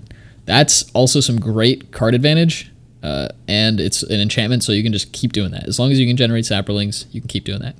Of course, you have Oh, it's total nonsense. I love fungal plots. Oh yeah, it's it's amazing. Um, they're not really great in multiples, but um, you know, snatch one while you can and and build around. Um, Yeah. Saproling Migration, of course, is amazing in this deck. You have Spore Swarm, which is three and a green for an instant that says create three one one green saproling creature tokens. You get the idea. You're you're Yeah. making all the all the saprolings and thallids you can. Um, one of the biggest payoffs in this deck is Sporecrown Thallid, which is one in a green for Oh, a yeah. two two. So it's a two mana two two, but then it says each other creature you control that's a fungus or a saproling gets plus one plus one. So it's a fungus lord. Amazing. You, you can't get better than that. Yeah, it's incredible. Um, this deck can work really, really well. Um, I've I've literally never had to attack. Like I've had games where I didn't have to attack with this deck at all. I just chump away, let my saprolings die, make more saprolings, let them die, and eventually my opponent just dies. Oh yeah, I totally believe it. That sounds uh, about how that deck can play, and also it can attack too. Thallid Omnivore can be huge. Right. Well, that's like that's like plan A, right? You want to be jamming with an omnivore and having your opponent just take three because it doesn't want to. They don't want to block or they can't afford to. Um, eventually, they'll have to chump it, but that threat of activation is huge on omnivore. And then eventually, they have a way to kill the omnivore. You're just like, fine, I'll let my slimefoot sit here, and you can you can attack me or you cannot. And eventually, you have like this board of saprolings because they won't attack into them. And then you just mm-hmm. sack them away to fungal plots or you're om- another omnivore or something of that nature. Yeah. And then Yeah, if you, you get two slime foots or more, it's mm-hmm. just ridiculous. You also end up with this like aristocrat type feel, where if you have like a blood artist out or something, you eventually get to a point where your opponent's at four, and you just get to attack with your whole board because either your stuff gets in or it dies and kills your opponent anyway on the on the death triggers. Right. Slimefoot does the same exact thing. Yep. Um and then like I said, he also is just a mana sink late game. You can even if you don't have anything coming, you're flooding out, just make some more saprolings. Yeah, and that'll buy you time and gain you life to get to the next stuff. Yeah. Overall, my favorite form my favorite deck in the format. It's a lot of fun. Was pretty easy to draft early on with the bots. I'm not expecting to see it too frequently uh, with players because it was one of the better decks in the format, but I'm sure going to try to force it a few times. Yeah, that's right. So, what what effects do you think we'll see from human players with this this format? Well, you don't have the downsides of the bots such that they're passing specific cards all the time. Like you could pretty pretty reasonably pick up Slimefoots uh, with the bots. Um, and Thallid, I think the Deathbloom Thallid went around pretty quickly as well, or pretty Yeah. frequently. Um, I don't know. I think I think we're gonna see a lot of the weaker decks come come to be more popular because um, the bots aren't passing all the really awesome cards, and you know draft mm-hmm. is self correcting. So as people pick up those really awesome cards, you might be able to put together a really really solid white red deck, for instance. Um, yeah, it's true. Knows? But I'm excited to get back into it. Yeah, yeah, I, I'm very much looking forward to drafting this online. I want to see how the historic stuff kind of balances out because sometimes you would just snap up every single legend you'd get past bots don't have the same love of legendary cards that humans do i don't think so maybe they took it they would take other correct picks over it but you know when someone sees i don't know a Baird Steward of Argive, they're like, whoa, this thing has a cool border. I want to try it out. A lot of people that are slightly more inexperienced at draft will just want to take this stuff to see how it goes. So I think true. we'll be seeing less historic uh, enablers. Yeah, those decks might be harder to put together. I also expect to see a, at least early on. I expect to see a lot of people playing those legendary sorceries, not realizing that, or maybe I mean, I, sh- I suppose I should say I expect to see a lot of people drafting them, but not being able to play them, not, not casting them. Right, because I think a lot of the newer players who have come along the game in the last few years are going to get tripped up by that that um, little catch on those cards. Mm-hmm. Yeah, this format is very deep. There's a lot of very interesting things you can do, and a lot of them are rare based. So I, I definitely think this is a Prince format. Agreed. It's relatively slower, as we said. Stick to those mid-range control archetypes as best you can, and hope to outgrind your opponent. Um, mm-hmm. Let's let's cover our picks for the top commons in each color. I, we have a few discrepancies here, so maybe we'll cover those. We can we can speed through the um, the things that we agree on, and then we can touch on the few that we disagree on. For sure. Okay, so, so what do we got? In white, we have Blessed Light. It's uh, four and a white for an instant at common. Uh, exile target creature or enchantment. It's just relatively unconditional removal, and it hits some of the more uh, troublesome cards in the format, in the form of sagas and things like that, as well as just you know your big uh, creatures that you want to get rid of. Yeah, th- this is just good. I think Pegasus Courser and Gideon's Reproach are also up there. Uh, D'Avenant Trapper and Call the Cavalry are up there too. But this thing is just unconditional removal in a set where your opponent's best card is going to be like a 10 10 bomb of some sort. You're going to want to have a few of these in your deck just to take care of that.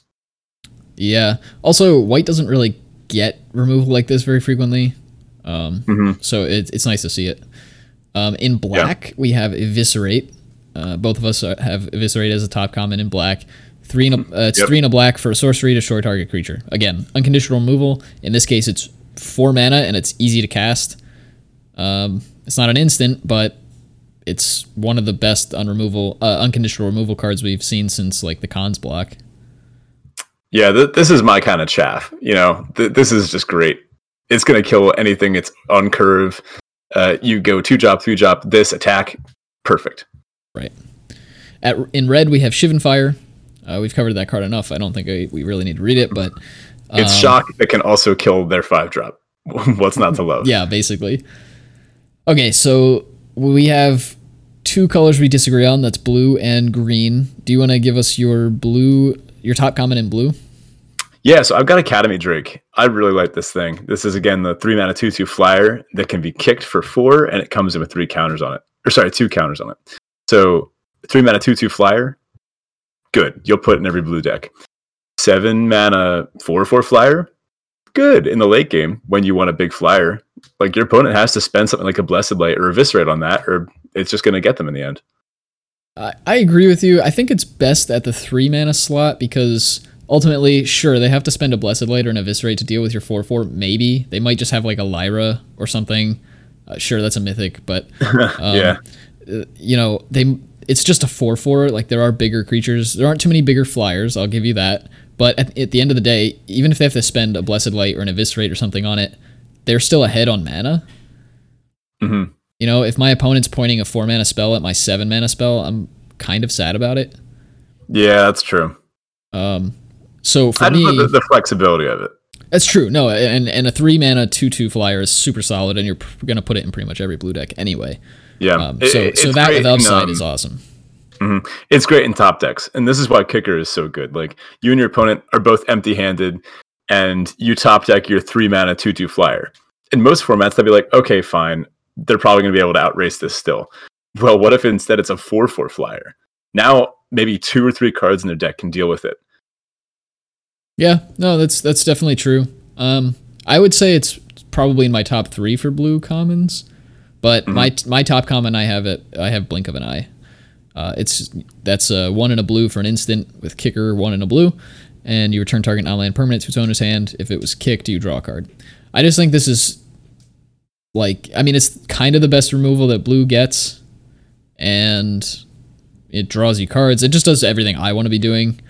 Um, so I, I kind of Yeah, like it yeah, better. Bouncing things, drawing cards, cryptic commanding. I could have I could have guessed this. yeah, I don't know. I think it's a little more efficient and it it does more of what you want to be doing, but I can totally see an argument for Academy Drake. Well, here's the thing. Let's say you're getting beaten down by my flyers, and you blink of an eye my Academy Drake. You know what I'm gonna do? You're gonna I'm gonna- recast your Academy Drake. I'm gonna Drake. Yeah, recast it, it. as a four four. I get it. I get it. And yeah, Blink of an Eye is not a permanent solution to any problem, Mhm. but ultimately, you know, it, it it'll stall say your eldest reborn from from getting back my planeswalker for two more turns or something like that. yeah, Uh, it's good. It, it deals with more than just creatures. So I don't know. I, I think it's pretty solid. How about green? So for green, I have Llanowar Elves, one mana, one one, taps to add green. You know, everybody knows it. Everybody loves it. Um, yeah, I can't really argue too much with that. a Llanowar Elves, like I- I do love playing another land on turn one, but I'm gonna go. I'm gonna go with Yavimaya Sapherd. Uh, this thing just does what the green decks want to do best. Slows the opponent down. It trades for like other three drops if you want to double block, and it also helps to go wide for the red or the green white deck. And it also just sticks around and makes some saprolings and funguses for the black green deck. Like I, I'm okay taking Yavimaya Sapherd pretty early. I think I'd rather take one of those like second or third pick than a Llanowar Elf. Interesting. Yeah, I, I have Sapherd at second uh, common for green in this format. I just think Land Llanowar Elves helps helps all the kicker decks.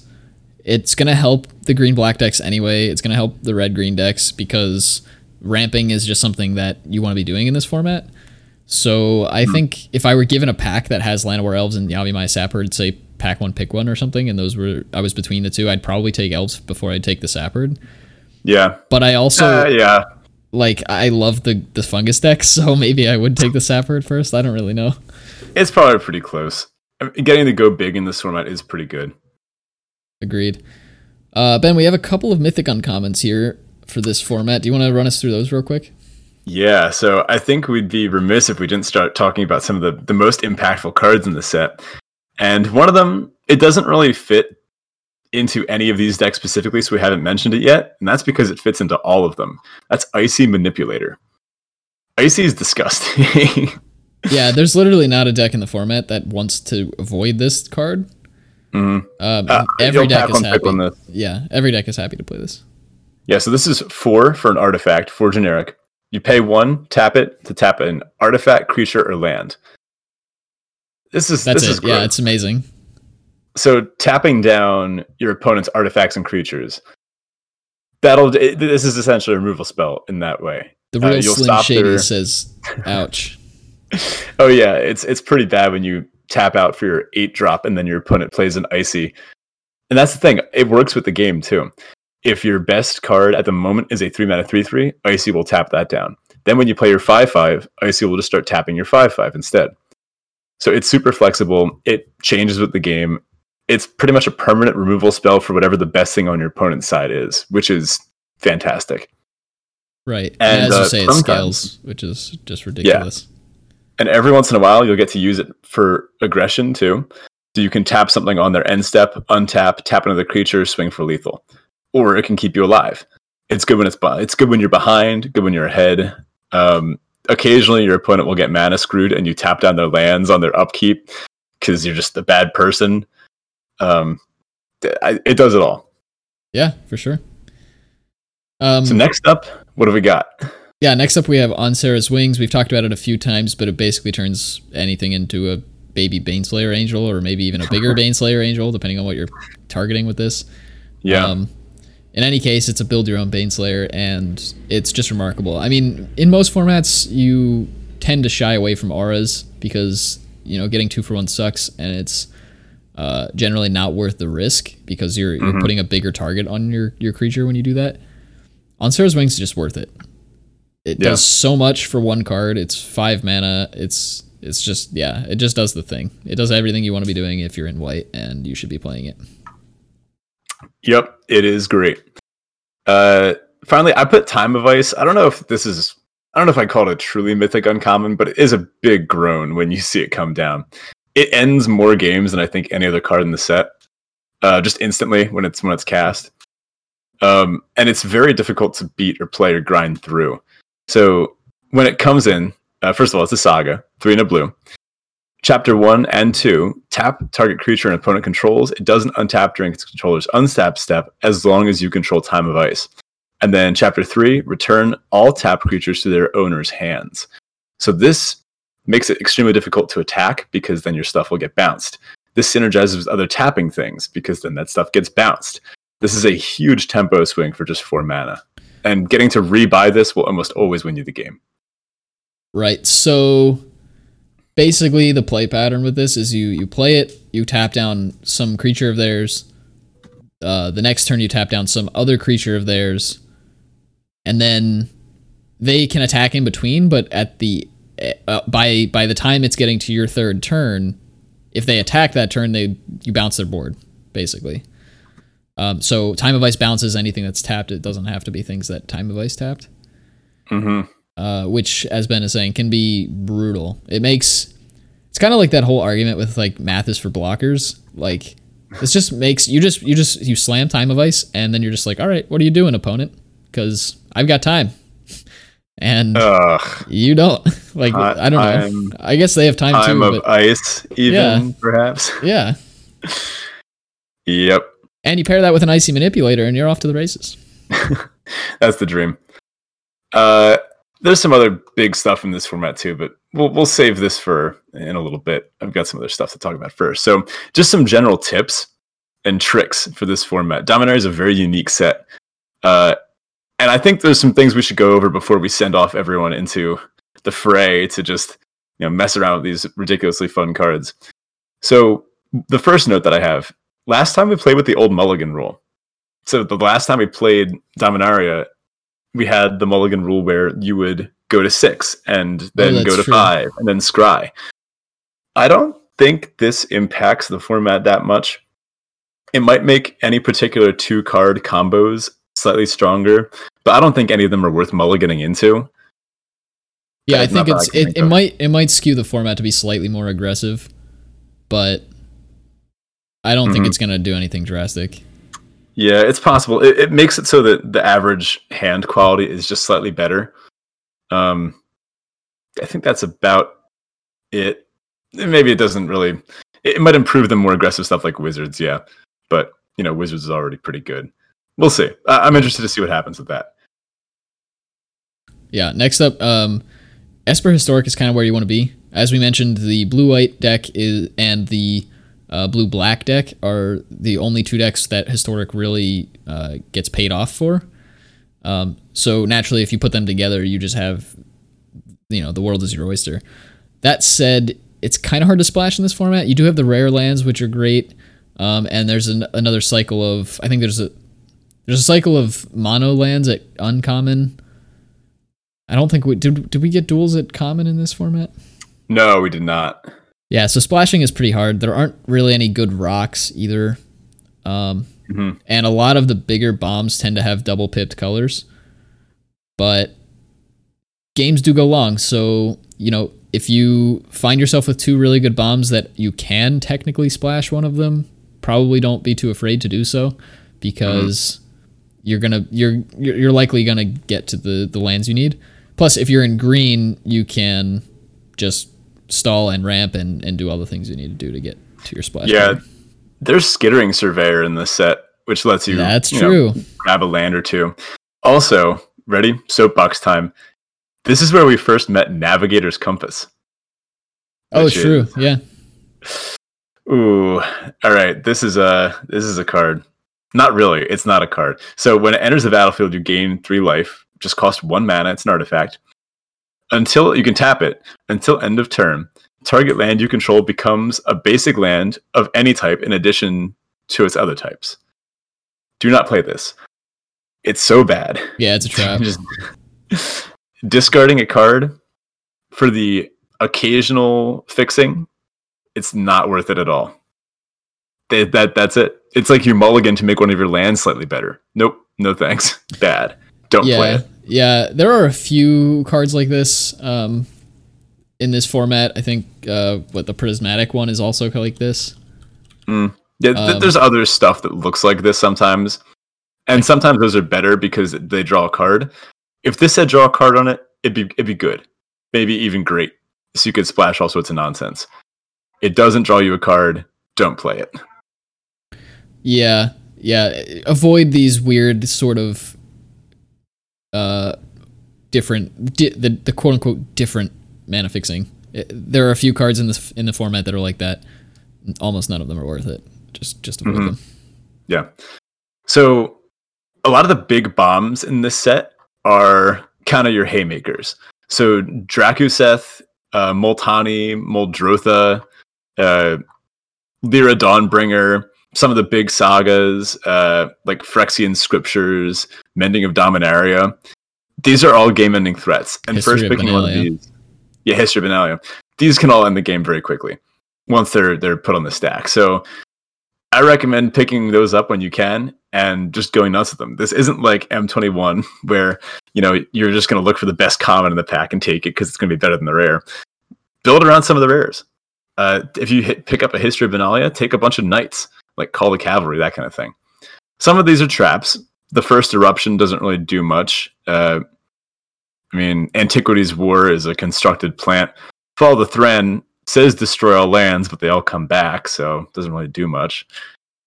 You're better off sticking with the ones that can win the game, but mess around with them all because it's all kind of fun. Yeah. Also, if you pick up a Drakuseth early, keep your eye out for Soul Salvage. There's some some silly shenanigans that'll let you get a Drakuseth out pretty early if you can pick those up. Yeah, that, that's good. Uh, oh, let's talk about the cycles. So Sure. we already mentioned the cycles of legendary sorceries. Those, you know, I think we said enough on. Play them when it's very possible that you'll be able to cast them reliably. Otherwise, don't play them at all. Yeah. Next, we have the triple color, triple casting cost pips. I, what do you call these? Yeah, they're they're monocolor cards that all cost three mana, but they're three of the colored mana in their respective colors. Um, so for instance, you'll have you have the blue one is blue, blue, blue. The white one is white, white, white, etc., etc. Um, all of them are Yeah. are quite good, uh, especially Tempest Djinn, which is the blue one. Um, what is it? It's a it's a star four, and its power increases for each. It's a, its power equals the number of islands you have. I think. Yeah, exactly. And uh, Benalish Marshal is Mm-hmm. the white one. He's a lord, and I think a three three, and he's just really good. Yeah, even Dreadshade, uh, black, black, black for a three three. You can pay a black and pump it one one. Yeah. And Goblin Chain Whirler, people might recognize. oh yeah, yeah, yeah. Chain whirler. Same with Steel Leaf, actually. That those all I mean, honestly, all of these They're all except really good. Dreadshade, all, all but Dreadshade saw like pretty good standard play. Yeah, agreed. The, Dreadshade did have a deck though when the when the five color black deck came out. Oh, Uh, that's right. Chromatic was black. Yeah, chromatic black ran Yeah. it. But Well, um, um, something about these cards that I think is worth noting. You might look at the casting cost and kind of roll your eyes and think this is never going to be out in the battlefield. But when these games go till turn 8, 9, 10, when that's, you know, going to be happening every game, it kind of has the same drawback as uh what is it? Is it Serra Avenger? yes, Google it yes, it's a one one that that gets becomes like a five five or whatever. Oh no, I think I'm, I'm thinking of the Or other one. you can only Um, cast it after turn three. Yeah, yeah, it's the it's white white for a three three flying vigilance or something, and it, you have to cast it on turn three or later. So people use Vile to put it into play, stuff like that. Think of this the kind of same way. Um, it appears my wait, no, there it is. My internet is back. Uh, yeah, Serra Avenger. You can't play it on the first, second, or third turn of the game. This is kind of like that. Uh, and if you staple any that like that clause to any of these, I think they're still very good. So a steel leaf champion coming down on turn, say four or five, once you've hit your three forests, that's still really good. That's a three mana five four, or something like a tempest Djinn on turn seven or eight. This might be a five four flyer for three mana. Just because it's not happening on turn three doesn't mean that it's not good at that point in the game. Agreed, especially because all of them scale. Well, I guess Chain Whirler doesn't scale too well, but Mm. all the other ones scale very well. Like Djinn is just going to get bigger the longer it waits. Yeah. Um, the the Marshal's going to pump more creatures if you have more creatures out. You know, they, they all get big. Also, if you're in green, look to pick up the Steel Leaf Champion like really aggressively because um, it's not un it's not unheard of even if you're not playing mono green to get him out on three. Uh, with the, the the elves and things, the different dorks, you can you can reliably get him out pretty early. Yeah, and, and then every once in a while, like you said, you will just have this on turn three. Like imagine Dreadshade turn three. like your Yeah, opponent what is your opponent to deal supposed with to do? that. It's a three. Like, ma- it- th- it's a turn. Well, I guess it's a turn four seven seven. That's terrifying. Yeah. Yeah, That's it'll it'll work. Um, we talked about the sagas already. Let's talk about some of the the bigger legends, some of the uh, random little bombs here and there, stuff like Evra Halcyon Witness. Actually, this kind of ties right into my our next uh, thing, which is combos. So this set is full of really cool combos, things that uh, you wouldn't expect to work, but this format is slow enough that you can always you make them work. For example, kicking a Josu Vess. You got time for that. It works. That's not really a combo. But anyway, combos. Evra Halcyon Witness. So this is six mana, four four lifelink. You can pay four to exchange your life total with Evra Halcyon Witness's power. What? Yeah. Yeah. It's wacky. I st- I'm still laughing at it these two years later. It- it's so stupid. But yeah. It's like you play this on six, and I guess you you're you're not likely to have twenty life at that point. But what it it becomes a 15-4 and then you Yeah. somehow can you gain life, and then you can swap again and make it even bigger, and then yeah, continue this whole so- swap to make make your life total get ridiculously high. Yeah, yeah. The play pattern of this is you have basically one small moment where your life total is four right before it deals damage. And then the moment Evra deals damage, now you have like 15 life linking power. So then you're back up to a high life total. Uh, this is a combo, but it's, I guess it's um more of a combo for your opponent. I guess it's more of an interaction. If you can befuddle an Evra Halcyon Witness with the trigger on the stack, your opponent's life total goes to zero. Oh yeah, yeah, it does. So that's just a little a little note. Um, also, similarly, you want to find ways to pump Evra because the bigger it is, the lower chance of that happening. Uh, Shalai works with pretty much everything. That that's that's all I had to say on that one. Um, Marwyn the Nurturer and uh, some of the green rares aren't the best. You really want to get something like Verdant Force or uh, what's the other the other big t- tall one, Thorn Elemental. Those are the uh, the big seven drop end the game ones. In green, you have uh, Gaea's Protector. So this is three and a green for a four two. Must be blocked if able. Not not great. You have No. a in green. You have um, territorial territorial Allosaurus, one of my favorite green cards in the format. It's two green green for a five five with kicker two and a green. So baseline, it's a four mana five five. And when Mhm. it enters the battlefield, if it was kicked, it fights another creature. You didn't even let me finish my combo.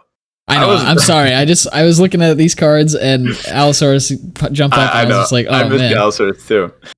But have you ever dubbed a Gaea's Protector? No, I haven't. I actually almost never played dub, which I probably should try out sometime.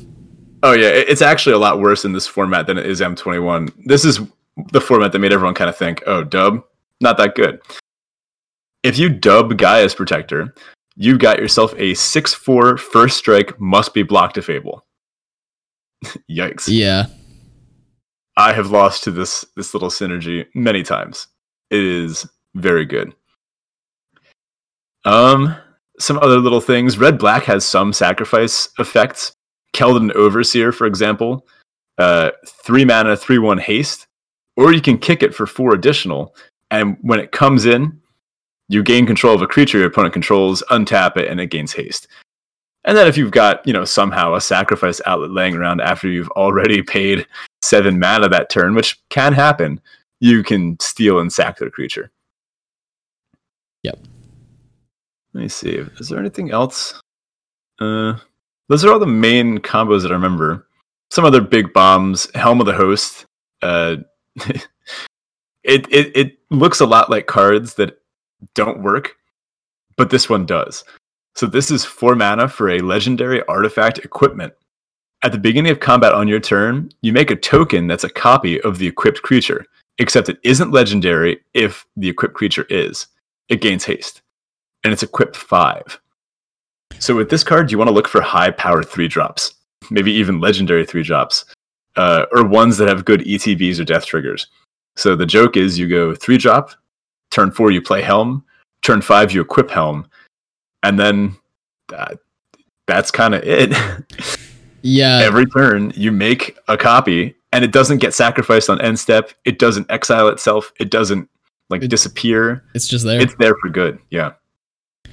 Um, also worth mentioning, um, if they kill the original target, like the, the creature that Helm the Host is on, you don't lose those tokens. Uh, So you Mhm. can always just re-equip Helm and, and keep the chain going. Yeah. Um, you don't have to equip a non-token creature, so you know you just just have at it. yeah, pretty much. I think those are all the uh, the bigger bombs in the set. There's planeswalkers and stuff too. Teferi and Karn. Everyone knows what those do. I think that's uh that's about it for this set. It- it's fun. Oh wait, wait. One one tiny synergy I forgot. Traxos. Scourge I was just looking at Traxos. I was I was gonna say Traxos. Tr- Traxos Scourge of Kroog. You can get that to work based on his thing. So this is a four mana seven seven trample. He's a legendary artifact creature. It enters the battlefield tapped and doesn't untap during your untap step. But whenever you cast a historic spell, you untap Traxos. So if you play like a short sword, Traxos untaps, you swing for seven trample, and then it stays tapped until you play, I don't know, an icy or a Jhoira's familiar or something. But if only there was a way to untap it every turn. Wait a minute, Voltaic Servant is in this set. That's two mana for a 1 3 at the beginning of your end step, untap target artifact. There you have it. If you happen to get Traxos, make sure you pick up a few of those little Voltaic Servants. Yeah, it's interesting too because Traxos is just a rare. Like he's not a mythic or anything, and Voltaic Servant's are common, and nobody wants to play them unless you're playing Traxos, or you're Mm-hmm. Yeah, trying to do some weird shenanigans with like Thran Temporal Gateway or something. Yeah. Oh, one more, man. You see, I, I'm just pouring over the spoiler page and it's all flooding back to me. Sorcerer's Wand is a late game kill condition for wizards. So it's a one mana equipment. It has tap to deal one damage to target player or planeswalker. If it's a wizard, it deals two damage to that player or planeswalker instead, and it has equip three. So a common play pattern with this is on turn, I don't know, 10 with wizards, you'll bounce this between like three or four of your wizards and just tap to deal eight to your opponent. Yeah, it's good It stuff. helps finish games out. All right, now I think I've covered everything that I wanted to say about this set.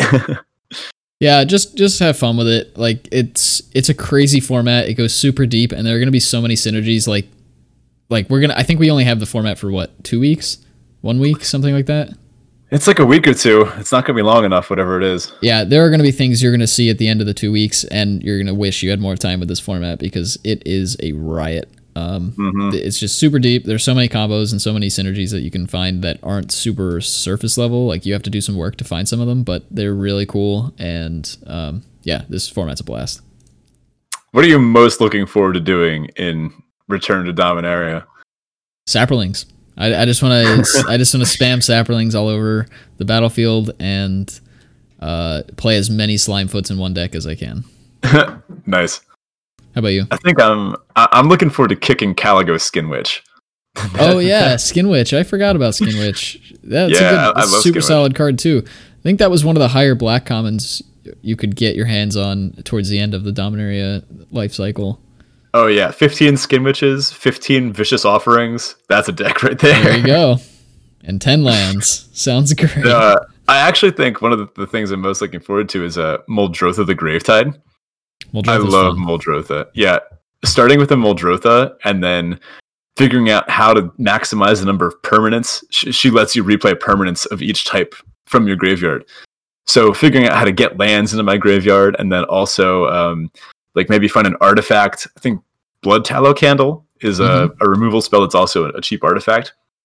Figuring out ways to loop things and I mean I'd also be lying if I said I I wasn't looking forward to um uh, what, what's that uh that stupid black rare the uh the life gain one Lich's Mastery? I want to play that. Lich's card. Mastery.